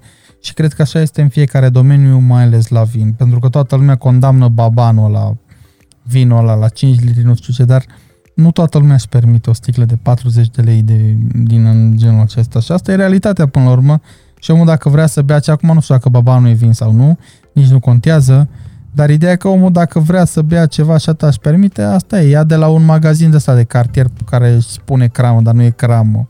Da. A, păi, este foarte, foarte adevărat. Fiecare produs își are clientela lui. Pentru noi, în domeniul vinului, în momentul de față, clienții de vin se îndreaptă mai mult către un vin cu un preț cuprins între 15 și maxim 30 de lei, când vine vorba de un, de un consum oamenii, oamenii îndrăznesc să consume vin, dar nu îndrăznesc să cheltuiască foarte mult pe, pe vin. Dar încet, încet, eu consider că este un, un pod și este oarecum, dacă vrei să o luăm așa un pic pe, în, în amănunt, este și un ajutor. Pentru că omul consumă un vin de 10 lei, apoi încet, încet consumă un vin de 15 lei, consumă un vin de 20 de lei și își dă seama că, ok, nu m-am simțit păcălit, că până la urmă asta este uh, ideea finală. Să nu te simți păcălit când dai 100 de lei pe o sticlă de vin. Ne întoarcem și la prețul din, uh, din restaurant. În momentul în care uh, ai cumpărat o sticlă de vin și ai plătit 100 de lei pe o sticlă de vin și ai avut o servire corectă, ai avut o temperatură corectă de, de păstrare și inclusiv de, de servire, ai avut uh, anumite îndrumări din punct de vedere al asocierii culinare, uh, este clar că ai rămas cu o experiență plăcută. Și în general, noi pentru experiențe vrem să plătim. De asta se și numește programul tău, degustăm și împărtășim experiențe. Exact. Eu am, am plecat de, de la uh, ideea aceasta pentru că de fiecare dată la, la degustări spun că degustăm și împărtășim experiențe. Degustăm și împărtășim experiențe. Uh, împărtășesc eu experiențe cu oamenii pe care i-am în față la, la evenimente, dar încerc să obțin și experiențele lor de-a lungul timpului. Adică facem un, uh, un schimb de, de experiențe în așa fel încât să putem învăța unii de la alții și să ne educăm încet încet. Pentru că Până la urmă, asta este scopul acestor întâlniri și nu cum, uh, nu cum uh, se întâmplau în anumite cazuri pe care le-ai avut tu și le-am avut și eu, uh, mergând să, în ideea de a ajuta clientul, făcând anumite degustări pe gratis, făcând anumite lucruri care nu impune o responsabilitate din punct de vedere a clientului. Clientul a venit, a consumat, n-a ascultat nimic, n-a înțeles nimic, a băut, a plecat, locația rămâne cu cheltuiala, tu rămâi cu timpul pierdut, omul n-a învățat nimic, și atunci, dacă nu implici o anume responsabilitate în, uh, pe umerii unui client, este destul de greu să aprecieze ceea ce faci tu, tu acolo. Eu, în momentul de față, am, uh, am încercat să mai uh, reduc din, din degustări pentru că de cele mai multe ori aceste evenimente se transformau în uh, pur și simplu în samplinguri, oamenii nu prea... În șprițuială, cum mai pe românește. Exact, nu, nu erau deschiși să asculte, dar uh, spre surprinderea mea sunt oameni în Brașov care sunt dispuși să plătească o sumă destul de mare de bani pentru a veni la o degustare și atunci lucrurile stau cu totul și cu totul altfel. Ok. Poți să vorbești pe, pe înțelesul omului și de acolo îmi pot da seama că omul este deschis să dea o sumă destul de mare pe, pe vin. Într-adevăr, categoria asta este destul de, destul de mică, dar consumând anumite vinuri pe trepte de calitate, poate să aprecieze un vin și în, următor, în următoarea perioadă să consume un vin la un preț un pic mai mare. Ok, văd acolo în dreapta ta, nu știu dacă se vede în plan, avem o sticlă de vin care stă într-o poziție ciudată, pentru Da. că nu o vedem foarte des așa, sticlele de vin la noi ori stau în picioare, ori trântite. Și asta stă așa în partea asta. Ce ne poți spune despre ea? Și dacă este doar pentru public să ne uităm la ea sau putem să o și gustăm? Da, o, o putem desface exact cum uh, probabil se, se întâmplă și pe parcursul vieții. Suntem în continuu într-un, uh, într-o continuă provocare și iată că și noi am trecut de la vin alb în vin roze și acum complicăm puțin lucru, lucrurile desfăcând o sticlă de, de vin roșu. Am îndrăznit să ținem uh, sticla într-o poziție uh, îndrumătoare, dacă vrei, pentru, pentru clienții noștri, pentru a păstra vinul, atât uh, în restaurant cât și, cât și acasă. Un alt lucru pe care îl recomand, în momentul în care ai acasă o sticlă de vin și o depozitezi în condiții, în condiții optime, într-o poziție uh, favorabilă, uh, este foarte important să decapișonezi partea aceasta. Pentru a putea, m, dacă vreți, între ghilimele, a avea o discuție cu vinul în permanență, a ține legătura cu el. Deci chiar dacă, nu, da, chiar dacă intenționezi să-l consumi peste două zile, Uh, Dacă intenționezi să-l consumi peste două zile, atunci Sau el peste nu mai o necesită săptămână? învechire în, în sticlă. Mă refer la oamenii care vor să-și învechească vinul în, în sticlă. dar nu-și Pentru- pierde din valoarea numismatică dacă tu dai capișonul jos. A, m- în ideea în care păstrezi vinul pentru bă, a-l revinde sau pentru a-l, m, nu știu, a-l Valorifica. valorifica, a, este clar că nu Ok. în drum să se facă așa ceva. Dar dacă păstrezi vinul pentru tine și vrei să vezi evoluția lui în timp, prin prisma dopului poți să obții anumite informații cu privire la sănătatea vinului. Oh, ce tare, asta nu știam nici eu. dacă temperatura a fost schimbată brusc, el îți va spune acest lucru prin uh, acest dop de plută. Încet, încet dopul, uh, dopul de plută iese și dacă vezi că dopul de plută încet, încet iese, este clar că în interior s-a întâmplat ceva nefavorabil vinului. Și atunci îl desfaci cu atenție, îl lași o perioadă la aerisit și apoi îl consumi. Nu trebuie neapărat să, să-l arunci. Dar este un foarte bun uh, mijloc de a vedea dacă vinul este într-o stare bună sau nu. Ok, că tot a venit vorba de temperaturi, la vinurile roșii auzim temperatura camerei. Și aș vrea să lămurim chestia asta odată pentru totdeauna, că am auzit atâtea variante. Care este temperatura camerei și despre camera cui vorbim? Uh, Da, este foarte adevărat, în continuare se, se menționează temperatura camerei, dar uh, noi când vorbim de temperatura camerei, vorbim de temperatura camerei de castel, care nu depășea mai mult de 16 grade, na, o temperatură de păstrare. Că acum să ne gândim uh, într-o perioadă uh, de iarnă, în care noi în casă avem o temperatură de, sau nu neapărat de iarnă, chiar și de vară, temperatura în casă este de 27-28 de grade, nu prea este potrivit să păstrezi vinul acolo pentru că nu vei uh, face altceva decât să favorizezi alcoolul și să deschizi o sticlă de vin la temperatura aia, nu te vei bucura decât de, de alcool și um, aromele vor fi foarte, foarte închise, dacă vrei, nu le vei resimți absolut deloc pentru că vor fi acoperite de conținutul alcoolic. Uh, Temperatura um, camerei de castel, uh, spuneam undeva la 16 grade, o temperatură optimă de servire pentru vinul roșu, cuprinsă între um, 15-16 grade, duse undeva până în uh, 21, poate chiar și 22 de grade la fel. Depinde foarte mult de uh, complexitatea vinului de vin, de vârsta vinului. În general, uh, vinurile uh, se, se servesc undeva mm, la o medie între 18 și, și 20 de grade. Am spus această marge mm, destul de largă pentru că cam peste tot aud uh, 18-19 grade. Ok, dar dacă vreau ca vinul meu să dezvolte și mai multe arome, este clar că trebuie să-i cresc puțin, uh, puțin temperatura. Și atunci, dacă vreau să servesc un vin la o temperatură 20-21 de grade, un vin mai complex, este clar că trebuie să-l păstrez la o temperatură de 17-18 grade, să-l desfac și să mă pot, uh, să mă pot bucura de el. Ok, până faci tu manevra de a scoate dopul, am uitat să întreb și mi-am adus acum aminte. De exemplu, noi din primele două sticle am băut foarte puțin. Ce recomand să facem ca eu, dacă vreau mâine când mă apuc de lucru să beau din ele, să le păstrez ok până mâine sau Da, uh, în general când vine vorba de vin alb și vin, vin roze, spuneam uh, partea tanantă sau partea conse- care ajută la conservarea vinului nu este foarte, foarte prezentă. Nici zaharul, nici alcoolul foarte mare, nici uh, taninul, uh, elemente care ajută la conservarea vinului. În general sunt, se găsesc anumite dispozitive de vidat prin care poți să scoți uh, oxigenul din, uh, din sticla de vin și poți să păstrezi uh, proprietățile vinului pe o perioadă mai lungă de timp.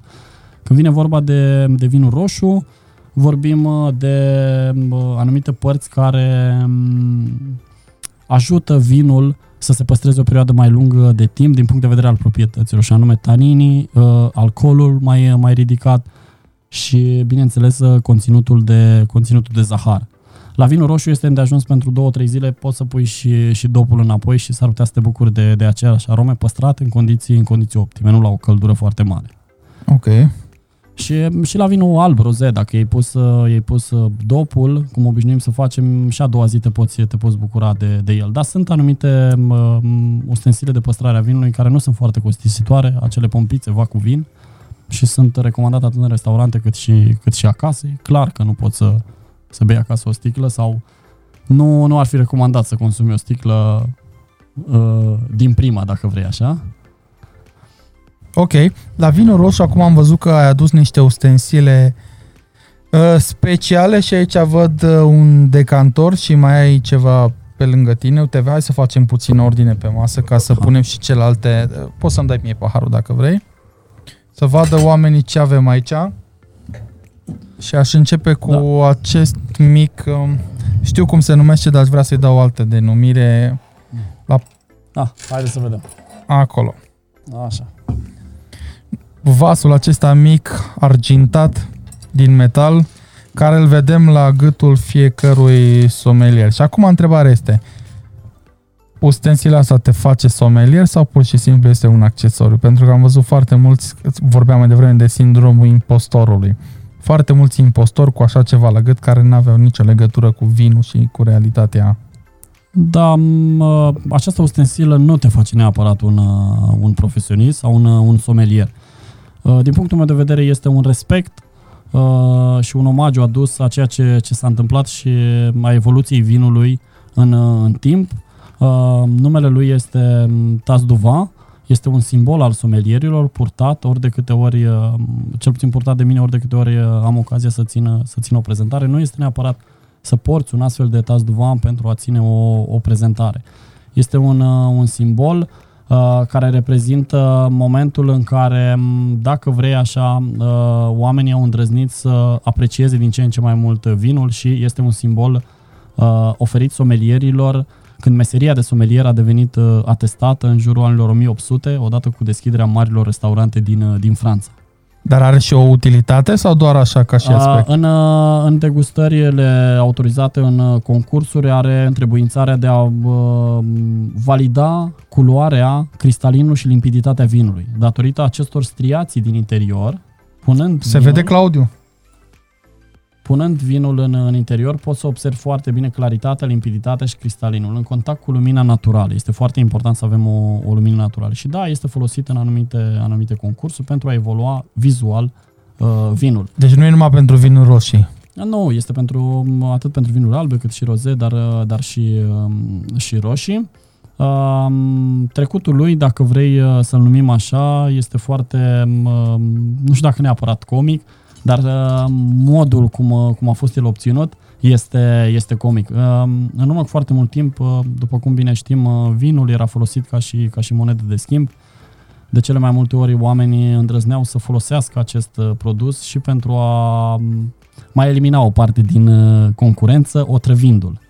Ok. Și atunci um, uh, fiecare um, imperiu, fiecare rege avea un paharnic care degusta vinul. Dar și parnicul acela, ca și în zilele noastre, până în momentul de față, nu era peste tot întâlnit. Nu erau foarte mulți angajați pe postul de, de paharnic. Și atunci, înainte de a degusta paharnicul, regele uh, avea o astfel de, de ceșcuță pentru a încăpea și mai mult vin aici. Mă, vedeți, adâncitura asta, parte de aici, a fost obținută în momentul în care el a dat cu această farfuriuță, dacă doriți, de colțul mesei. A dat de colțul mesei, Asta s-a îndoit și aici a putut să intre foarte, foarte ușor vinul. Uh, fiind în totalitate din argint, argintul în contact cu o substanță otrăvitoare încet încet tinde să-și schimbe, să schimbe culoare. Așa verificau dacă vinul este, este otrăvit, apoi îl dădeau să deguste paharnicului. Dacă trecea și al doilea test, în momentul în care paharnicul degusta și după o perioadă nu foarte lungă de timp nu râdea întâmplător sau nu avea alte reacții uh, de, ne, de necontrolat, atunci degustau și regele, regina și, și așa mai departe. După cum spuneam, în jurul anilor 1800, când meseria de somelier a devenit uh, cunoscută, acesta a rămas un simbol, un simbol al somelierilor și este m, recunoscut uh, la gâtul fiecărui somelier când are loc o, o degustare. Ok. Hai să-l vedem în acțiune. Sau este uh, imperios necesar în degustările din ziua de azi? Uh, nu este, nu este. Ok. Eu, nu, eu nu îl folosesc la, la evenimente. Dacă vrei, pu- putem, să, putem să-l folosim fără niciun fel de N-am văzut problemă. niciodată de asta întreb pe Am cineva înțeles. să-l folosească în mod efectiv. Da, nu, nu îndrăznim să-l...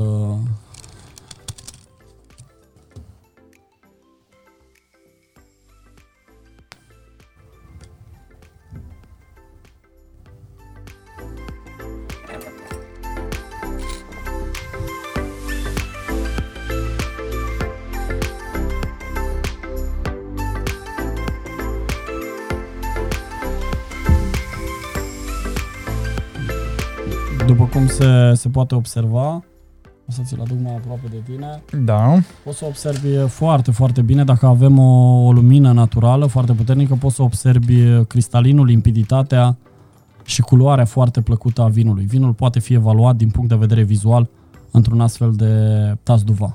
Dar uh, în mod oficial sau în aplicabilitatea lui originală se și degusta de aici sau numai să-l observi? A, se, se, de, se, se și degusta, dar mă, în momentul de față nu, nu se degustă, se, doar, doar se, se vizualizează culoarea și apoi uh, se trece la pasul, urmă, pasul următor, uh, ceea ce privește examenul olfactiv Ok, al, al vinului. mai departe.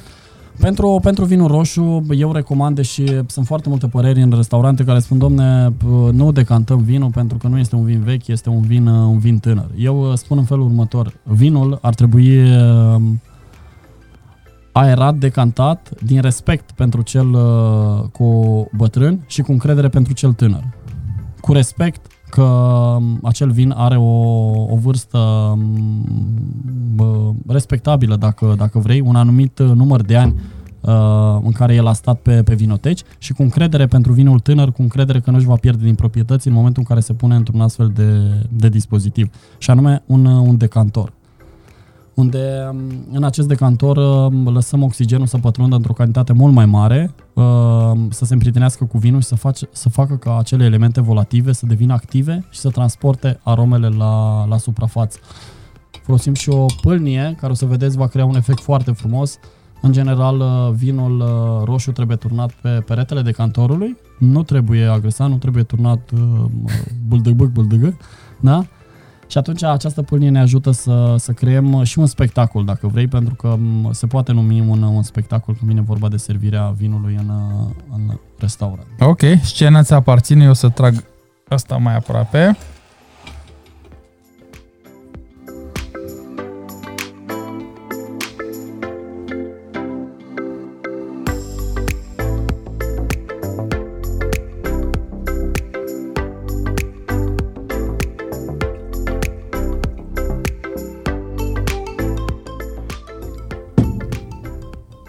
Care vinul se, se prelinge pe pereții decantorului, nu face altceva decât să se, să se printinească cu, cu oxigenul, să dezvolte aromele plăcute, să spargă acele bule de, ale aromelor și în felul acesta să ne putem bucura, probabil um, deja se resimte și la, și la tine, o aromă plăcută din punct de vedere al uh, vinului roșu și al aromelor pe care noi le asociem cu vinul roșu. Arată, arată foarte frumos. Spune puțin, te rog, prețul la decantor cu tot cu pâlnie. Um, a- aici sunt două părți pentru că um, decantorul pe care l-am avut a fost spart uh, în urma unei, uh, unui accident. Uh, De regulă am, uh, am obiceiul să-mi spăl singur ustensile după o degustare. Aici am fost ajutat de către un, uh, un coleg și nu a fost tocmai bine. Așa cum te-am ajutat și eu astăzi cu paharele. Nu, nu, nu este vorba de asta. Un, uh, un astfel de decantor n-ar trebui să, să coste foarte mult, um, undeva până, în, până într-o 100 de lei poți să achiziționezi un decantor um, potrivit pentru restaurantul tău. Voi oferiți? Uh, Noi nu avem, nu avem decantoare. În general, noi, uh, noi nu oferim tot ceea ce înseamnă partea asta de, de materiale și vorbeam adineaurea de, de serviciile pe care le, le oferim și îndrumăm clientul să nu se mai identifice cu numele unui brand.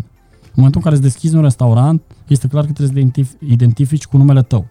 Și atunci venim în sprijinul clientului să achiziționeze astfel de dispozitive, ba chiar le, le recomandăm anumite site-uri sau le achiziționăm noi uh, pentru a le face munca puțin mai ușoară, dar ele sunt achiziționate de către, de către proprietar.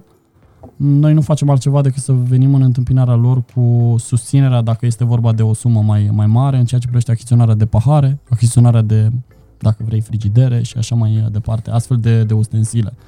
Consider că este bine ca lucrurile care se expun în fața clientului să fie neutre din punct de vedere al imaginii sau cel mult cu imaginea ta ca și locație. Am înțeles. Nu este ca, ca la alte produse când ai o exclusivitate cu un producător și dintr-un pahar de vin de oprișor servești doar oprișor sau dintr-un decantor oprișor servești doar oprișor. Și atunci cred că fiecare locație trebuie să identifice cu personalitatea sa. Nu facem altceva decât să îndrumăm clientul să aibă astfel de ustensile în locație și să-l ajutăm în achiziționarea lor. Ok, cât trebuie să stea vinul aici? Hai, acum nu există un timp la fel matematic calculat. Depinde foarte mult de evoluția lui. În general, el trebuie degustat de la un moment la altul. Pentru un vin care nu are o vârstă mai mare de 4-5 ani de zile, poți, să, poți să-l ții o perioadă de o oră, maxim două și apoi să începi să te, să te bucuri de, de el. Dar, bineînțeles, nu-l lăsăm o oră și am plecat și ne întoarcem după o oră. Este bine să-l, să-l degustăm. Ok. Pentru că, după cum spuneam, s-ar putea să, într-unul din aceste momente, să se potrivească cu gustul nostru și să-l, să-l consumăm. Știu că ai mai adus încă un alt aparat, da. Uh, e undeva în dreapta ta jos. Are aceeași funcție sau... Da, vorbim Care despre rolul un lui? Uh, aerator. Vorbeam de acele Stai, două ore. Poți să-l dai puțin un pic mai lângă tine să se vadă așa. Vorbeam de, de acele două ore în care noi trebuie să lăsăm vinul la, la decantat. Este un, un lucru foarte bun în, în restaurante, dar din lipsă de timp, oamenii au apelat la un astfel de dispozitiv. Este un uh, Venturi, un, uh, un aerator. De fapt, ceea ce facem noi nu este neapărat o decantare, este o aerisire, o aerare a vinului. Decantarea presupune o păstrare într-un astfel de dispozitiv poate chiar și 12 ore pentru vinuri cu o vârstă, vârstă respectabilă, cum ar fi uh, vinurile provenite din Italia, uh, care poartă numele de Brunello, ele trebuie să învechite minim 6 ani de zile, uh, maturate minim 6 ani de zile în butoaie de stejar. Și atunci, ca să poată dezvălui adevăratele proprietăți, este nevoie de un timp mai îndelungat de contact cu oxigenul, ca să te poți bucura de acele proprietăți. Și vorbim de 4-5 ore, poate chiar mai mult de stat în, în decantor. Acest aerator nu face altceva decât să ne ajute să diminuăm timpul și bineînțeles să ne bucurăm de aromele plăcute ale vinului uh, imediat. Deci putem uh, să-l consumăm pe loc după ce am trecut prin el, vinul? Da, putem, să, putem să-l consumăm pe loc și putem să ne bucurăm de, de aromele plăcute ale vinului. Uh, țin să mărturisesc că este prima oară când am văzut un pahar de genul acesta și cel puțin în baruri nu l-am văzut. Da. Eram curios care e natură și de ce este atât de mare. Mie îmi place foarte mult. Eram curios care e... Vrei te să țin jos de el aici? Nu, o să încercăm să nu... Na, este... Uh, Claudiu ne sugerează să-l întorci așa un pic din profil să se... Invers? Oricum, să se vadă forma. Da. Ok. Am înțeles. Da? Uh, este un pahar uh, potrivit pentru a servi un vin, un vin roșu. Sunt, uh, sunt pahare pe care eu le folosesc la, la degustări. Sunt pahare nu neapărat pe care le recomand în orice, în orice locație, pentru că sunt pahare destul de, destul de, de scumpe și, după cum fragile. ai văzut, foarte, foarte fragile. Dar sunt pahare în care vinul poate să aibă o evoluție foarte frumoasă și vinul poate să dezvolte proprietăți pe care nu ți le poți imagina. Și vă îndemn și pe dumneavoastră să faceți un test foarte simplu acasă să puneți un vin roșu în trei pahare diferite, într-un pahar de apă, într-un pahar de vin alb și într-un pahar de vin roșu, cu o deschizătură mult mai mare. Să degustați din ele și o să vă dați seama singuri de ce este important paharul pentru tipul de, de vin. Folosim acest aerator uh, cu câteva proprietăți foarte importante. În prima fază, această sită, care are rolul de a opri eventualele impurități și prin uh, densitatea ei de a împărți firul de vin în foarte multe firicele, în așa fel cât prin aceste două orificii să pătrundă oxigenul și o să vedeți printr-un zgomot uh, puțin, uh, puțin diferit, vinul se aerează și ajunge în paharul nostru cu acele bule de arome sparte, dacă doriți. În multe cazuri oamenii spun că undeva la 50% din proprietăți se pierd în momentul în care îl pui în acest uh, venturi. Este clar că forțând lucrurile nu facem altceva decât să Uh, mai pierdem puțin din, uh, din calitate și mi-asum când spun lucrul acesta pentru că uh, mai devreme vorbeam de scurtătura pe care o aleg toți oamenii. Trebuie să apelăm și noi la astfel de mijloace pentru a ne bucura de calitatea unui vin, pentru că s-ar putea să-l servim direct din sticlă sau direct din decantor și să nu avem nici măcar o, o impresie cât se poate ea de mic. Și atunci preferăm să ne bucurăm uh, de o parte din uh, calitatea vinului. Ok, deci dacă vrem varianta rapidă este aeratorul, dacă vrem varianta așa mai cu calm, decantorul. Hai să vedem, domnule.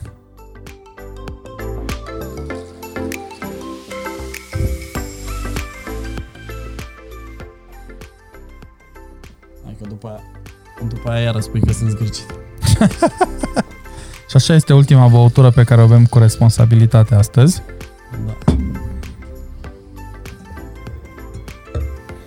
Și după asta nu uita că mai avem un pahar la Claudiu acolo. Cum au fost vinurile Claudiu? Stai, stai să pornesc microfonul. Nu mai nimeresc butoanele. Ai emoții sau de ce? Au fost foarte gustoase, foarte gustoase. N-am mai trecut niciodată prin etapele astea de uh, degustare. Dar tu ești un tip care merge la degustări de obicei, nu? Sau numai pe trabucuri, pe distilate? Pe trabucuri, da, și pe distilate, dar uh, sunt un consum, adică am pompița aia de vacum acasă, Mm. îmi sigilez vinurile și așa mai departe. Ok. Hai cu paharul mai aproape Wow. să-ți dăm și ție... Uh, și dacă eventual să lași muzica mai încet să se audă cu sunetul, nu știu dacă s-a auzit la început, se audă sunetul pe care îl face aparatul atunci când... După cum vedeți, Claudiu are un alt tip de pahar. Este un pahar ok, dar nu este cel pe care îl avem noi, pentru că în timp ce noi, eu am polișat paharele Așa, în timp ce am polișat paharele lui Bogdan, cu forța mea de Hulk am spart un pahar și îmi cer scuze încă o dată. Să știi că mă, dacă toți suntem într-o perioadă mă, nu tocmai potrivită, în orice lucru negativ există și un lucru pozitiv. Corect. Și faptul că m, s-a spart acel pahar ne-a dat nouă posibilitatea să le arătăm oamenilor două tipuri de pahar. Da? A, le putem arăta tipul de pahar potrivit mai degrabă pentru un Cabernet Sauvignon, tipul de pahar potrivit pentru un Pinot Noir. Ok. Da? A, m, aromele sunt mult mai, mult mai prezente, mult mai a, a, delicate, dacă vrei, și mai catifelate într-un soi precum Pinot Noir. Și atunci acesta este un par potrivit pentru un astfel de, de soi. Acesta este un par potrivit pentru un uh, Cabernet Sauvignon, pentru că uh, lucrurile în ceea ce privesc paharele nu se opresc doar la vin alb, vin roze și vin roșu. Ok. Uh, Mm, Noi aici ce avem? Un avem, vin un, uh, avem un vin roșu, avem uh, această, acea sărbătoare despre care tu, tu povesteai, uh, Drăgaica Roșie, Hai, Claudiu. Drăgaica Roșie, un, uh, as, uh, un asamblaj uh, din uh, patru soiuri, folosim fetească neagră, Cabernet, Merlot și Syrah, un an de recoltă 2000, 2017, uh, zona Olteniei, crama Oprișor. Spuneam, uh, această cramă transmite o parte din sufletul locului prin vinuri de calitate și cu mare personalitate. Această drăgaică roșie este confundată cu sărbătoarea de sânziene, uh, sărbătoare întâlnită și în continuare uh, menținută în, uh, în zona Olteniei și cred că și prin alte părți. Momentul acela în care nu ai voie să aduci apă din fântână, să nu tulburi spiritele, să nu le deranjezi, fetele își pun uh, flori superne pentru a-și visa alesul, uh, sunt anumite dansuri speciale și atunci, în semn de respect pentru, ce, pentru ceea ce a găsit această companie germană, uh, a transpus aceste lucruri în uh, acest vin drăgaică roșie. Uh, sora bună a rusălcii albe, dacă despre rusalca albă am spus că este o ființă malefică, drăgaica roșie, după cum este și numele, uh, ne referim la dragoste, la uh, foarte mult drag de, de oameni și uh, când vine vorba de vin roșu ne referim la tot ceea ce înseamnă dragoste, dacă, dacă pot să spun așa. Ok, atunci să bem pentru dragoste, nu? Cum e, uh, e permis să ciocnim paharele sau numai înălțăm? Cum e cu un vinuri? Cum e? Da, nu, este, este permis și mă, din câte am văzut acum pe, pe Facebook chiar circulă acest, uh, acest salut, da? Doamne ajută acest, la toată lumea. Doamne ajută.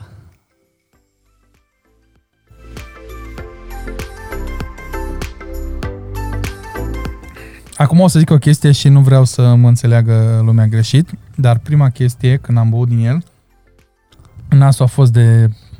Făcea bunica mea un magiun într-un uh, într-un ceaun așa pe sobă, exact acolo m-a dus. Acum nu știu dacă este paharul, N-aș vrea să fie efectul placebo. Apropo, uite, la partea asta de vin văd niște piciorușe. Poți să ne vorbești puțin despre ele? Da, um, când vine vorba de vin roșu, sunt mai mulți pași pe care, pe care am putea să, să-i urmăm, de la, de la culoare care ne poate indica uh, consistența, uh, alcoolul din vin și corpolența vinului, în funcție de piciorușe sau lacrimile pe care le lasă în momentul în care tu învârți vinul în, uh, în pahar.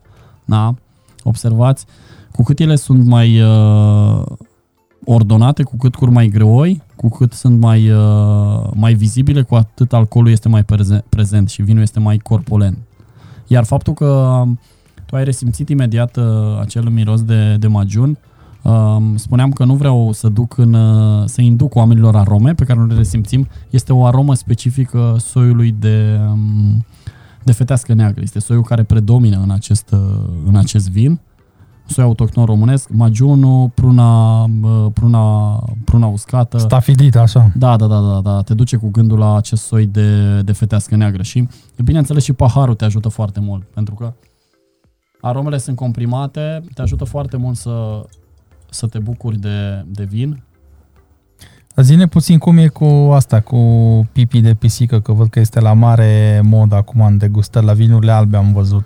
Da, uh, se spune că pipi de pisică na, provine tot din, uh, din Franța, ca de fapt alte multe lucruri legate de, de vin. Pipi dușa este o aromă specifică soiului de, de Sauvignon Blanc.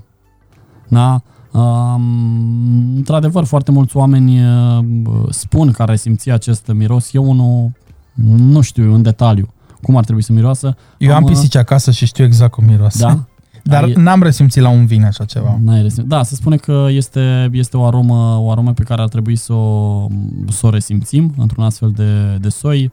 Eu nu am, nu am resimțit-o și probabil nici nu am știut exact cum să o asimilez cu acel, acel miros. Ok. Uh, acum stăteam și mă gândeam la ce zis mai devreme și am rămas undeva, am rămas la modul de cum se face vinul și am rămas la perioada de fermentare. După aia ce urmează? Da, um, în ceea ce privește acest uh, vin roșu, soiurile sunt uh, culese în diferite perioade ale anului, trebuie precizat, pentru că nu, dacă ne uh, vrem să culegem un anumit soi, dau exemplu pe 15-20, între 15 și 20 septembrie, nu înseamnă că toate trebuie să le culegem în acea perioadă. S-ar putea ca anumite soiuri de struguri să nu acumuleze atât de mult zahar, în așa fel încât enologul să poată obține ceea ce își dorește. Și mai este un lucru de care trebuie ținut cont, chiar dacă acumulează zahar, uh, s-ar putea să nu fie ajuns la o maturitate și taninii să nu fie copți. Și atunci, de cele mai multe ori, în anumite vinuri, regăsim acest, acest uh, miros verde. Uh, în general, chiar dacă acumulează zahar, trebuie să ții cont și de partea tanantă, de tanini, să ajungă să fie destul de copți ca să poți să obții un vin, uh, un vin pe, pe gustul unui, uh, unui om și un vin bine echilibrat din punct de vedere tanin, alcool, arome și uh, aciditate dacă vrei, că și la vinul, vinul roșu există aciditate, dar într-o proporție mult mai, mult mai mică. Soiurile sunt, sunt puse mai departe în butoaiele de stejar. Sunt ținute în butoaie de stejar pentru a fi educate, pentru a fi maturate o perioadă mai lungă sau mai, mai scurtă de timp în general, se spune că butoiul de stejar este dulapul cu mirodenii al uh, enologului, dacă vrei. De acolo poate să împrumute vinul anumite arome, precum ar fi vanilia, uh, tabacul, dacă tot, uh, tot vrea mirosul acela de, de fum. Acolo taninii mai sunt puțini, sunt catifelați și ajung să, să creeze o armonie din punct de vedere al, al gusturilor. Noi la, la Crama Oprișor folosim uh, mare parte butoaie de uh, 225 de, ricu, de litri, baricuri, unde încap exact 300 de, de sticle, sunt ușor de manevrat. Uh, vinul uh, împrumută atât aromă cât este, cât este necesar.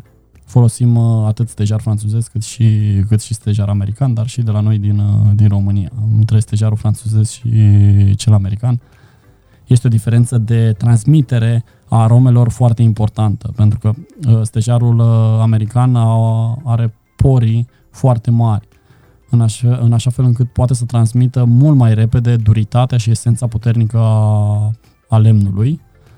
În schimb, butoiul din stejar franțuzesc are o catifelare și um, porii mult mai, mult mai fini, în așa fel încât aceste arome se transmit, dar se transmit mai lent.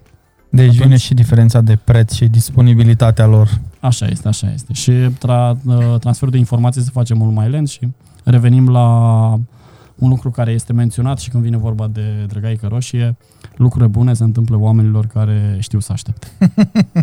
da, stare curios ce o să fie de aici în uh, decantor. Eram curios, după maturare se face o filtrare de vreun fel? La vin? Da, m, neapărat. După, după maturare, vinul, vinul este trecut prin, printr-un, printr-un proces tehnologic uh, și apoi uh, se creează, se creează mixul prin uh, gustul uh, enologului, în funcție de ceea ce a obținut de la fiecare să o imparte. Pentru că dacă ai obținut uh, un, uh, un vin foarte bun din maturarea în butoiul de stejare a anumitui, unui anumit soi, este clar că trebuie să mixezi aceste patru soiuri de vin. Este destul de greu să lucrezi cu, cu patru soiuri de vin, uh, cu cinci și mai, și mai greu. Și atunci trebuie să creezi un mix ca mai apoi acel mix să creeze o armonie din punct de vedere gustativ când vine vorba de, de client. Trebuie să nu-l agresezi în niciun, în niciun fel. Da, uite, asta mi se pare foarte lejer și foarte echilibrat. Nu știu dacă e prima oară când beau drăgaică roșie, dar în mod clar este prima oară când îl beau așa și este clar, cum zicești tu mai devreme, experiența este altfel și faptul că am simțit o gemul, magiunul acela, deja pentru mine e altceva, știi? Da, este o, este o experiență și spuneam, descoperi un, un mic somelier. Dacă am spus că în funcție de aceste uh, lacrimi, piciorușe de par, poți să-ți dai seama de consistența vinului, la vinul alb, uh, cu cât vinul este mai deschis la culoare, cu cât este mai galben vezui, cu atât uh, este un vin mai tânăr, un an mai apropiat de anul de recoltă. Cu cât este mai închis la culoare, mai spre chihlimbar, spre miere, cu atât vinul este mai bătrân, anul de recoltă mai îndepărtat de anul de, de consum, excepție făcând vinurile provenite din soiuri precum uh, Chardonnay, care se pretează a fi ținut în uh, butoi de stejar. Ok. Uh, am văzut recent uh, că ai pronunțat mai devreme cuvântul uh, vinul la italienesc care se găsește și la noi, că îmi scap acum. Brunello? Așa, Brunello.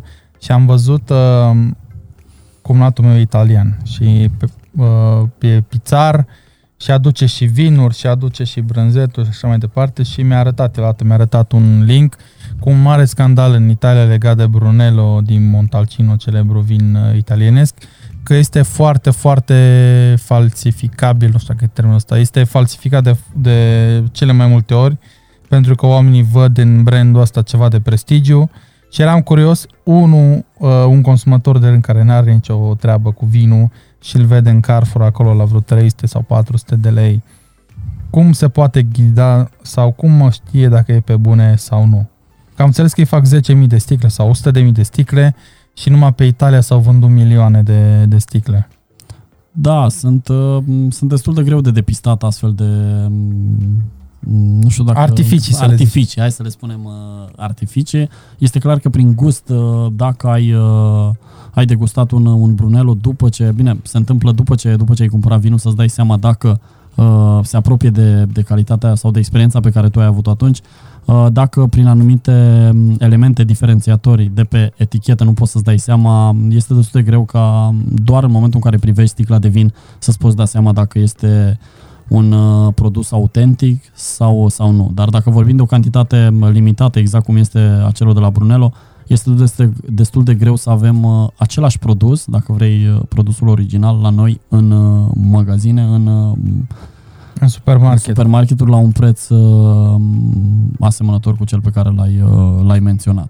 Ok. În general, astfel de, de vinuri, uh, eu le recomand a fi cumpărate din, uh, din vinoteci. Acum, marile, nu neapărat supermarketuri, dar în uh, mari, mari retaileri și-au creat astfel de, de spații și atunci um, cei mai mulți au consilieri, uh, somelieri, care fac o selecție de, de vinuri și, bineînțeles, uh, acolo de acolo poți să-ți alegi un vin uh, la o adevărată valoare dacă, dacă vrei așa, în urma unui uh, consilier din partea unui, unui somelier. Că ceea ce se găsește pe, pe raftul unui supermarket este puțin probabil să fie ceea ce, ce, ce îți dorești în momentul în care uh, ai plecat la, la cumpărături, să ai auzit de la X, Y că acolo se găsește un Brunello cu mm-hmm. Te întreb asta pentru că nu de mult am văzut un film pe Netflix, se numește Sour Grapes în care era un tip acolo, un somelier, care falsifica niște vinuri de astea de colecție, știi, și asta m-a pus un pic pe gânduri.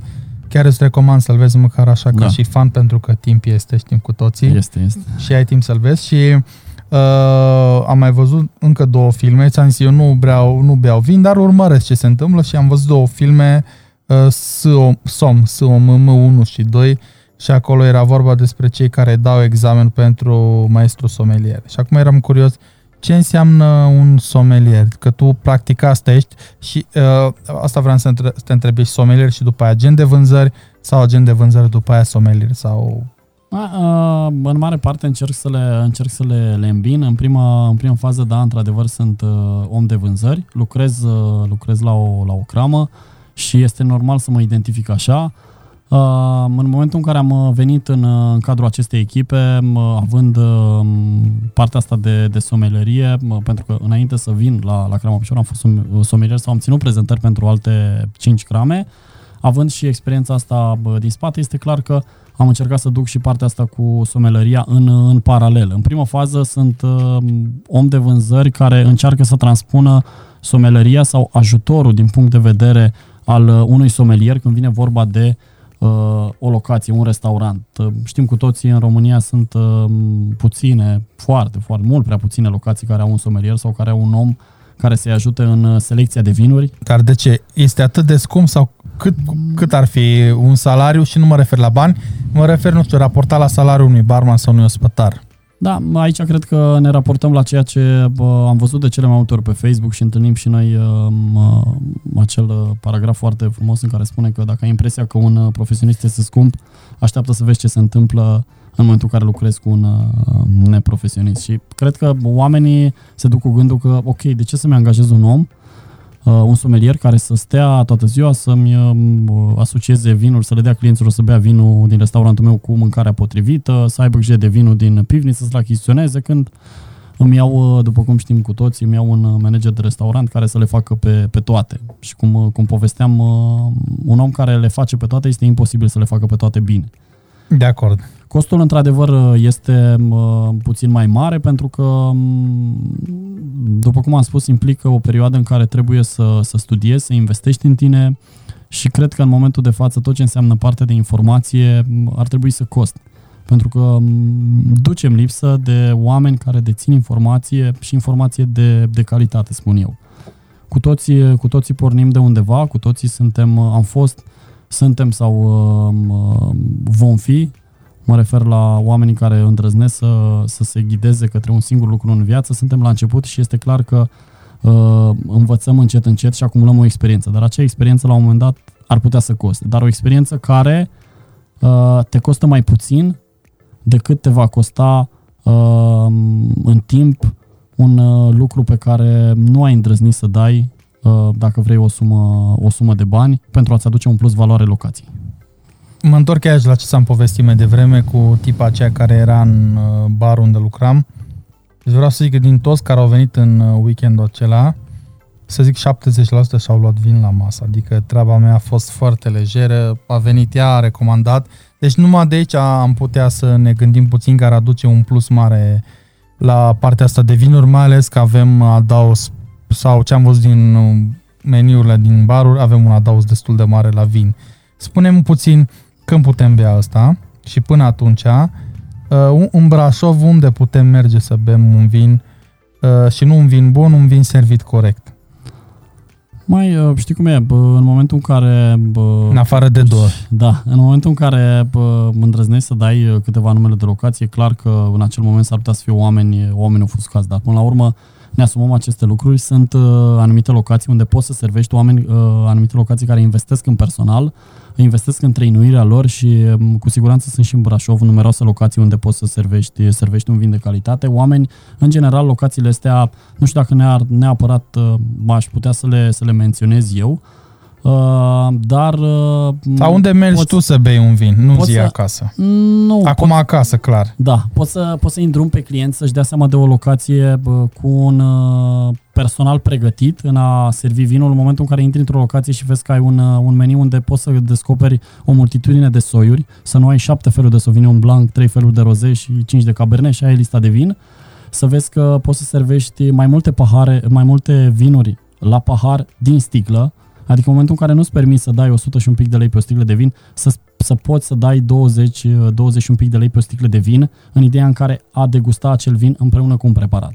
Pe un pahar de vin, 20 pe de lei. Pe un pahar de vin, da. Uh, un pahar de vin, uh, na, uh, spun 20 de lei pentru că la 20-25 de lei putem să servim uh, un pahar de vin provenit dintr-o sticlă care în mod normal ar, ar costa undeva 100-100 și un pic de lei raportat la prețul din Ca și din mililitri meniu. paharul ăla cât înseamnă? 150? 150 de mililitri pentru că este un, un ajutor din punct de vedere al gestiunii. Vorbim de 5 pahare dintr-o sticlă de 750 de mililitri și vorbim de o cantitate optimă pentru a fi servită lângă un preparat sau pentru a fi servită de, de către o persoană fără niciun fel de, de problemă. Acum nu spun că o să bei un pahar de vin, ai plecat și n-ai nicio problemă dacă te oprește poliția. Trebuie Ok. consumat cu, cu responsabilitate. Sunt foarte, multe, sunt foarte multe locații, inclusiv în centru. Eu am pus foarte mare accent pe locațiile din, din exterior. Pentru că în momentul în care am intrat în uh, lumea asta a producătorilor, uh, puteam să spun că eram la început de drum din punct de vedere al vânzărilor și am încercat să găsesc alte canale pentru a pune în valoare uh, ceea ce am văzut eu că lipsește la acel moment și cred că și acum. Dacă mai mulți producători s-ar, s-ar uni sau ar veni să ofere mai multe servicii, consumul de vin ar crește um, de la zi la, la zi și atunci am pus mai mult accent pe, pe exterior și într-adevăr am descoperit un consum foarte mare de vin în locații unde mm, se vindea până acum 3 ani de zile foarte mult uh, bag box. Vorbesc chiar de, de o locație precum, uh, precum uh, Cheile Grădiștei, unde au ajuns la un volum atât de mare să servească vin, uh, vin la pahar direct din sticlă. Vorbesc de o locație precum uh, Rațuri din Râșnov, uh, din Predeal uh, Dragului, vorbesc de, de Dâmbu Morii, de tot ce înseamnă partea asta de, de Q. Bine, dar toate locațiile astea pe care tu le-ai spus și eu le cunosc, toate au făcut un upgrade în ceea ce înseamnă poate uh, ustensile cu care lucrează oamenii, locul și așa mai departe. Adică toți, toate astea care le zic sunt uh, locații care au băgat bani pentru un upgrade. Toate s-au upgradat, asta vreau să zic. Așa este, așa este, așa este, au investit și um, uh, au investit atât, uh, atât financiar cât și, cât și în personalul Da, uh, da, da. locației. Pentru că uh, personalul, dacă nu este foarte bine pregătit, poți să ai o listă foarte bună de vin întocmită, în așa fel încât uh, o pui în față, dacă ai pus în fața clientului și ai plecat și nu știi să te apropii de clienți și trebuie să recunoaștem că de cele mai multe ori oamenii din restaurante nu știu să se apropie de client, nu știu să se plieze pe nevoia clientului și atunci de cele mai multe ori recomandă un vin sau un alt produs din uh, alte interese, cu totul și cu totul alte interese decât uh, interesul uh, de a servi și de a-i crea o experiență clientului. Dar de asta ești tu aici, așa că oameni buni, dacă lucrați cu Crama Oprișor, contactați-l. Dacă nu lucrați cu Crama Oprișor, contactați-l. Unde te găsim? Um, bă, aș putea spune că sunt uh, peste tot când, când lucrez uh, alături de, de clienții mei. Uh, încerc să fiu uh, într-o mare măsură aproape de, de ei, de clienții importanți și nu numai. Încerc să-mi identific uh, partenerii pe tot parcursul activității mele. Uh, mă puteți găsi uh, pe site-ul Crame Oprișor, în primul rând, ca și membru al echipei uh, Oprișor, uh, pe Facebook. uh, Care e site-ul unde la Oprișor?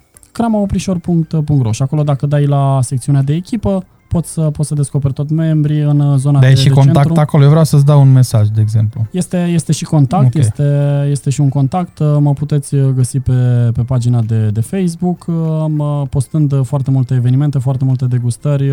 Puteți să intrați în contact cu ceea ce fac, puteți să aflați din timp de degustările pe care le, le organizăm și, bineînțeles, puteți să... Degustările sunt cu bani sau fără? A, mare parte din ele, în momentul de față, sunt cu bani. Pentru ok, că, mi spuneam- se pare corect și cinstit pentru că se par cumva laptele de cremă, ca să zic așa. Bă, da, trebuie, trebuie să, să separăm, uh, deși oamenii s-au învățat, cum spuneai tu, să vină să, să consume, dar cred că nu implică o responsabilitate și atunci omul doar consumă și uh, în momentul în care eu vreau să-mi creez acel follow-up al meu, să văd dacă ceea ce am făcut uh, am făcut bine și dacă am ajuns unde, unde mi-am, mi-am propus dinaintea acelui eveniment, uh, în felul ăsta pot să-mi, pot să-mi targetez foarte bine oamenii care vin, deși uh, sunt într-un număr mai puțin uh, decât dacă ar fi o, o degustare pur și simplu gratuită. Am înțeles. Uh, Eu mi-am uh, epuizat toate întrebările și toate gândurile pe care le aveam astăzi pentru tine, dar n- n-aș renunța la ce se află în decantorul ăsta și uh, vreau să te întreb dacă mai ai tu ceva despre care vrei să ne zici și nu am menționat aici și Claudiu la fel, dacă ai vreo întrebare pentru Bogdan, uh, acum ar fi momentul să-i dai fire cât uh, ne servește el. Ăsta poate fi gata de serviciu sau da, mai e? putem să, poți să încerci să vezi o, o diferență acum după ce ai ai Da, numai degustat, că o să te uh, las pe tine având în vedere experiența paharului spart, n-aș vrea să plătesc și un decantor acum.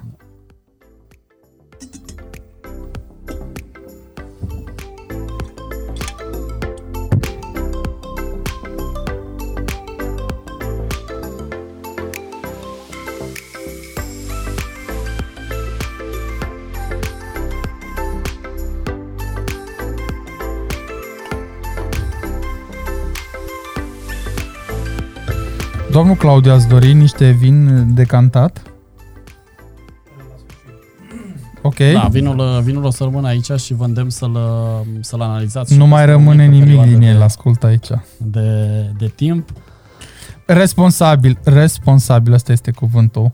Întrebare, Crama Oprișoară are vreun program legat de consumul responsabil de alcool? Ma, De regulă, noi, noi îndemnăm clienții noștri să, să consume bă, în cantități rezonabile și în cantități responsabile bă, vinul, pentru că știm cu toții că mă, vinul are anumite bă, proprietăți care ne poate duce într-o zonă mai puțin favorabilă, dacă vrei. În, uh, îndemnăm clienții prin prisma echipei care se află prin, uh, prin toată țara prezentă, prin prisma uh, ajutorului susținut uh, locației, în a consuma vin și, bineînțeles, în a asocia vinul cu, cu preparatul. Un lucru despre care este foarte important ca oamenii să, să știe, trebuie să alegi preparatul potrivit pentru, pentru vinul potrivit. Și Poți să ne dai pentru, scuză că te întrerup, pentru ce, asta chiar am vrut să te întreb, pentru fiecare vin pe care l-am avut aici un preparat, uite, rusal calbă. Da, bă, știi cum e, bă, bă, preparatul ar putea să constea bă, într-un preparat subiectiv uh, al meu. În general, Dar n-aș la vrea să rusalcă fie albă- un pește, că Nu. peștele e peste tot. În, în general, la rusalcă albă te poți gândi la un preparat, un preparat din carne albă, un preparat care să nu fie nici foarte fat, dar nici foarte gras, pentru că ai o, aci- o aciditate care poate susține un astfel, de, un astfel de preparat. În general, oamenii asociază vinuri albe, carne albă, vinuri roșii, carne roșii. Să știi că lucrurile sunt, uh, se pot și complica. Poți să servești Știu, un vin știu, alb, un chardonnay foarte complicat, de, de exemplu, sau foarte corpulent, alături de un preparat din carne roșie, fără niciun fel de problem. Poți să servești un vin roșu alături de un pește, fără niciun fel de problem. Și pe scurt, dacă ne gândim la un steak de ton, și spunem steak de ton roșu, asociem culorile și atunci te gândești la un vin roșu uh, nu foarte corpulent, nu foarte baricat, un vin roșu, roșu lejer. Ceea ce recomand clienților uh, să uh, asocieze vinul cu preparatul uh, potrivit și să creeze o armonie din punct de vedere gustativ și să-și personalizeze asocierea, pentru că asocierea vinului cu preparat este o experiență personalizată 100% de tine și de papilele tale gustative. Dacă la un vin alb mergem la, pe o carne albă, o salată sau N uh, preparate, dar nu foarte consistente, pentru a nu acoperi uh, vinul și pentru a păstra un echilibru, la vin roze ne putem juca cu preparate uh, puțin mai consistente, dar ne putem uh, duce și în zona preparatelor puțin mai, uh, mai ușoare. Avem uh, un vin roze obținut din două soiuri, Syrah și Pinot Noir, și atunci avem și partea aceea tanantă care să susțină un preparat mai, uh, mai dur. Da? Uh, Când vorbim de un vin roșu, vorbim de, de un preparat mai consistent, mai corpulent. Cu cât creștem în uh, duritate din punct de vedere al aromelor vinului, cu atât trebuie să creștem și din punct de vedere al consistenței în ceea ce privește preparat. Și fie îți alegi preparatul după vin, fie îți alegi vinul în funcție de preparat. Depinde ce, ce ai chef să uh, asimilezi în momentul uh, de față. Păi și atunci, n-ar fi indicat într-o locație ca meniu de vinuri să fie făcut în colaborare cu bucătarul șef? Eu întotdeauna fac chestia asta și sunt foarte mulți oameni care întreabă de ce te interesează ce preparate am ca să mă ajuți în uh, crearea unui meniu de vin. Și atunci eu spun că în momentul în care creez un meniu de vin nu mă ocup doar de grafică sau de aranjarea vinului în pagină. Mă interesează foarte mult pe ce produse va miza el când vine vorba de servirea în restaurant. Pentru că s-ar putea eu să nu mă pliez pe nevoile tale și s-ar putea ca eu să îți ofer în meniu un, un vin care să nu se potrivească cu preparatul pe care bucătarul îl scoate. Și atunci dacă eu îți ofer un vin precum este la noi uh, drăgaica roșie, zmerenie sau așa mai departe, vinuri mai uh, corpulente care au nevoie de preparate alături și tu în restaurantul nu gătești de maxim cartofi prăjiți cu șnițel, s-ar putea peste șase luni să vii să-mi spui, băi, n-am văzut nicio sticlă de zmerenie. Este imposibil să dai pe un preparat 30-40 de lei și să dai pe o sticlă de vin 150-160 de lei. Și atunci trebuie să știi foarte bine în momentul în care alcătuiești un meniu de vin pe ce preparate se bazează locația. Și în funcție de preparate, în funcție de numărul lor, trebuie să ai două, trei vinuri pentru fiecare, pentru fiecare preparat. Am înțeles, mulțumesc. Claudiu, mai ai vreo întrebare? Vrei să ne mai zici tu ceva, Bogdan? A, bă, aș încheia cu întrebarea, bă, m, din câte am văzut Claudiu a, a uitat la început, m-a întrebat de ce Invino Veritas. Ok. Da? ok, mi-am adus aminte. Uh, în Vino Veritas, uh, na, uh, spune foarte, foarte simplu, în vin există adevăr. Și se spune că vinul este un simbol al prieteniei, al sincerității și uh, al, uh, al fericirii. În vin există adevăr pentru că după un pahar, două, trei, uh, de cel mai multe ori omul tinde să fie cât se poate de, de sincer. Spune că vinul uh, leagă prietenii și dezleagă, dezleagă limbi. Și atunci adevărul iese la, la suprafață imediat ce consumi responsabil o cantitate de, de vin. Foarte frumos încheiate, nu știu dacă aș fi putut să aleg un subiect mai bun decât atât. Bogdan, îți mulțumim foarte mult și îți mulțumim ce faci pentru industria noastră, pentru că eu te urmăresc acolo pe internet și văd tot timpul ești în mișcare și îți mulțumim pentru dedicarea pe care o ai față de industria noastră. Clar avem nevoie de educație. Asta a fost și unul din motivele pentru care am făcut acest episod. Să educăm oamenii și să-i aducem mai aproape de vin și să lăsăm el să vorbească pentru noi.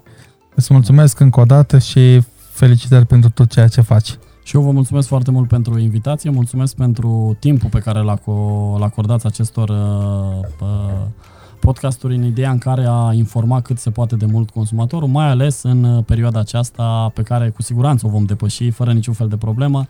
Uh, aș încheia cu faptul că ar trebui să fim cu toții alături și să dovedim mai mult ca niciodată că acum trebuie să fim o mână de oameni care se, se ajută și să trecem cu bine peste această perioadă, în așa fel încât pe viitor să ne putem bucura de tot ceea ce înseamnă minunățile de lângă noi și să punem mai mare accentul pe a fi și nu pe, pe, pe a face. Mulțumesc frumos! Perfect, mulțumesc și eu! Acesta a fost episodul de astăzi. După cum vedeți, uh, chiar dacă este o perioadă de grea încercare, noi ne-am încăpățânat să facem acest episod și o să vedem exact uh, cum se vor desfășura următoarele episoade. Uh, avem o, o veste bună, dacă vreți să ne susțineți, puteți să o faceți. Am, o să lăsăm în barea de descriere două adrese în care chiar puteți să contribuiți și financiar dacă doriți. Dacă nu, ne puteți ajuta cu un share dat mai departe prietenilor voștri pentru a afla uh, secretele ce se află sau o parte din secretele ce se află în această băutură. Ca de obicei ne puteți asculta pe Spotify, pe SoundCloud, pe Mixcloud sau pe Apple, uh, în Google Podcast și ne vedeți exact aici pe YouTube. Mulțumim celor de la Vizibil pentru că ne-au pus uh, la dispoziție acest studio în condiții de siguranță. După cum vedeți, înainte să avem acest episod, totul a fost foarte bine dezinfectat de către Claudiu. Și încă o dată mulțumim pentru susținerea care ne oferă. Mulțumim și celor de la Monin care, deși trec și ei printr-o perioadă grea, au ales să ne susțină în continuare. Și, ce să zic, toate cele bune, ne vedem data viitoare.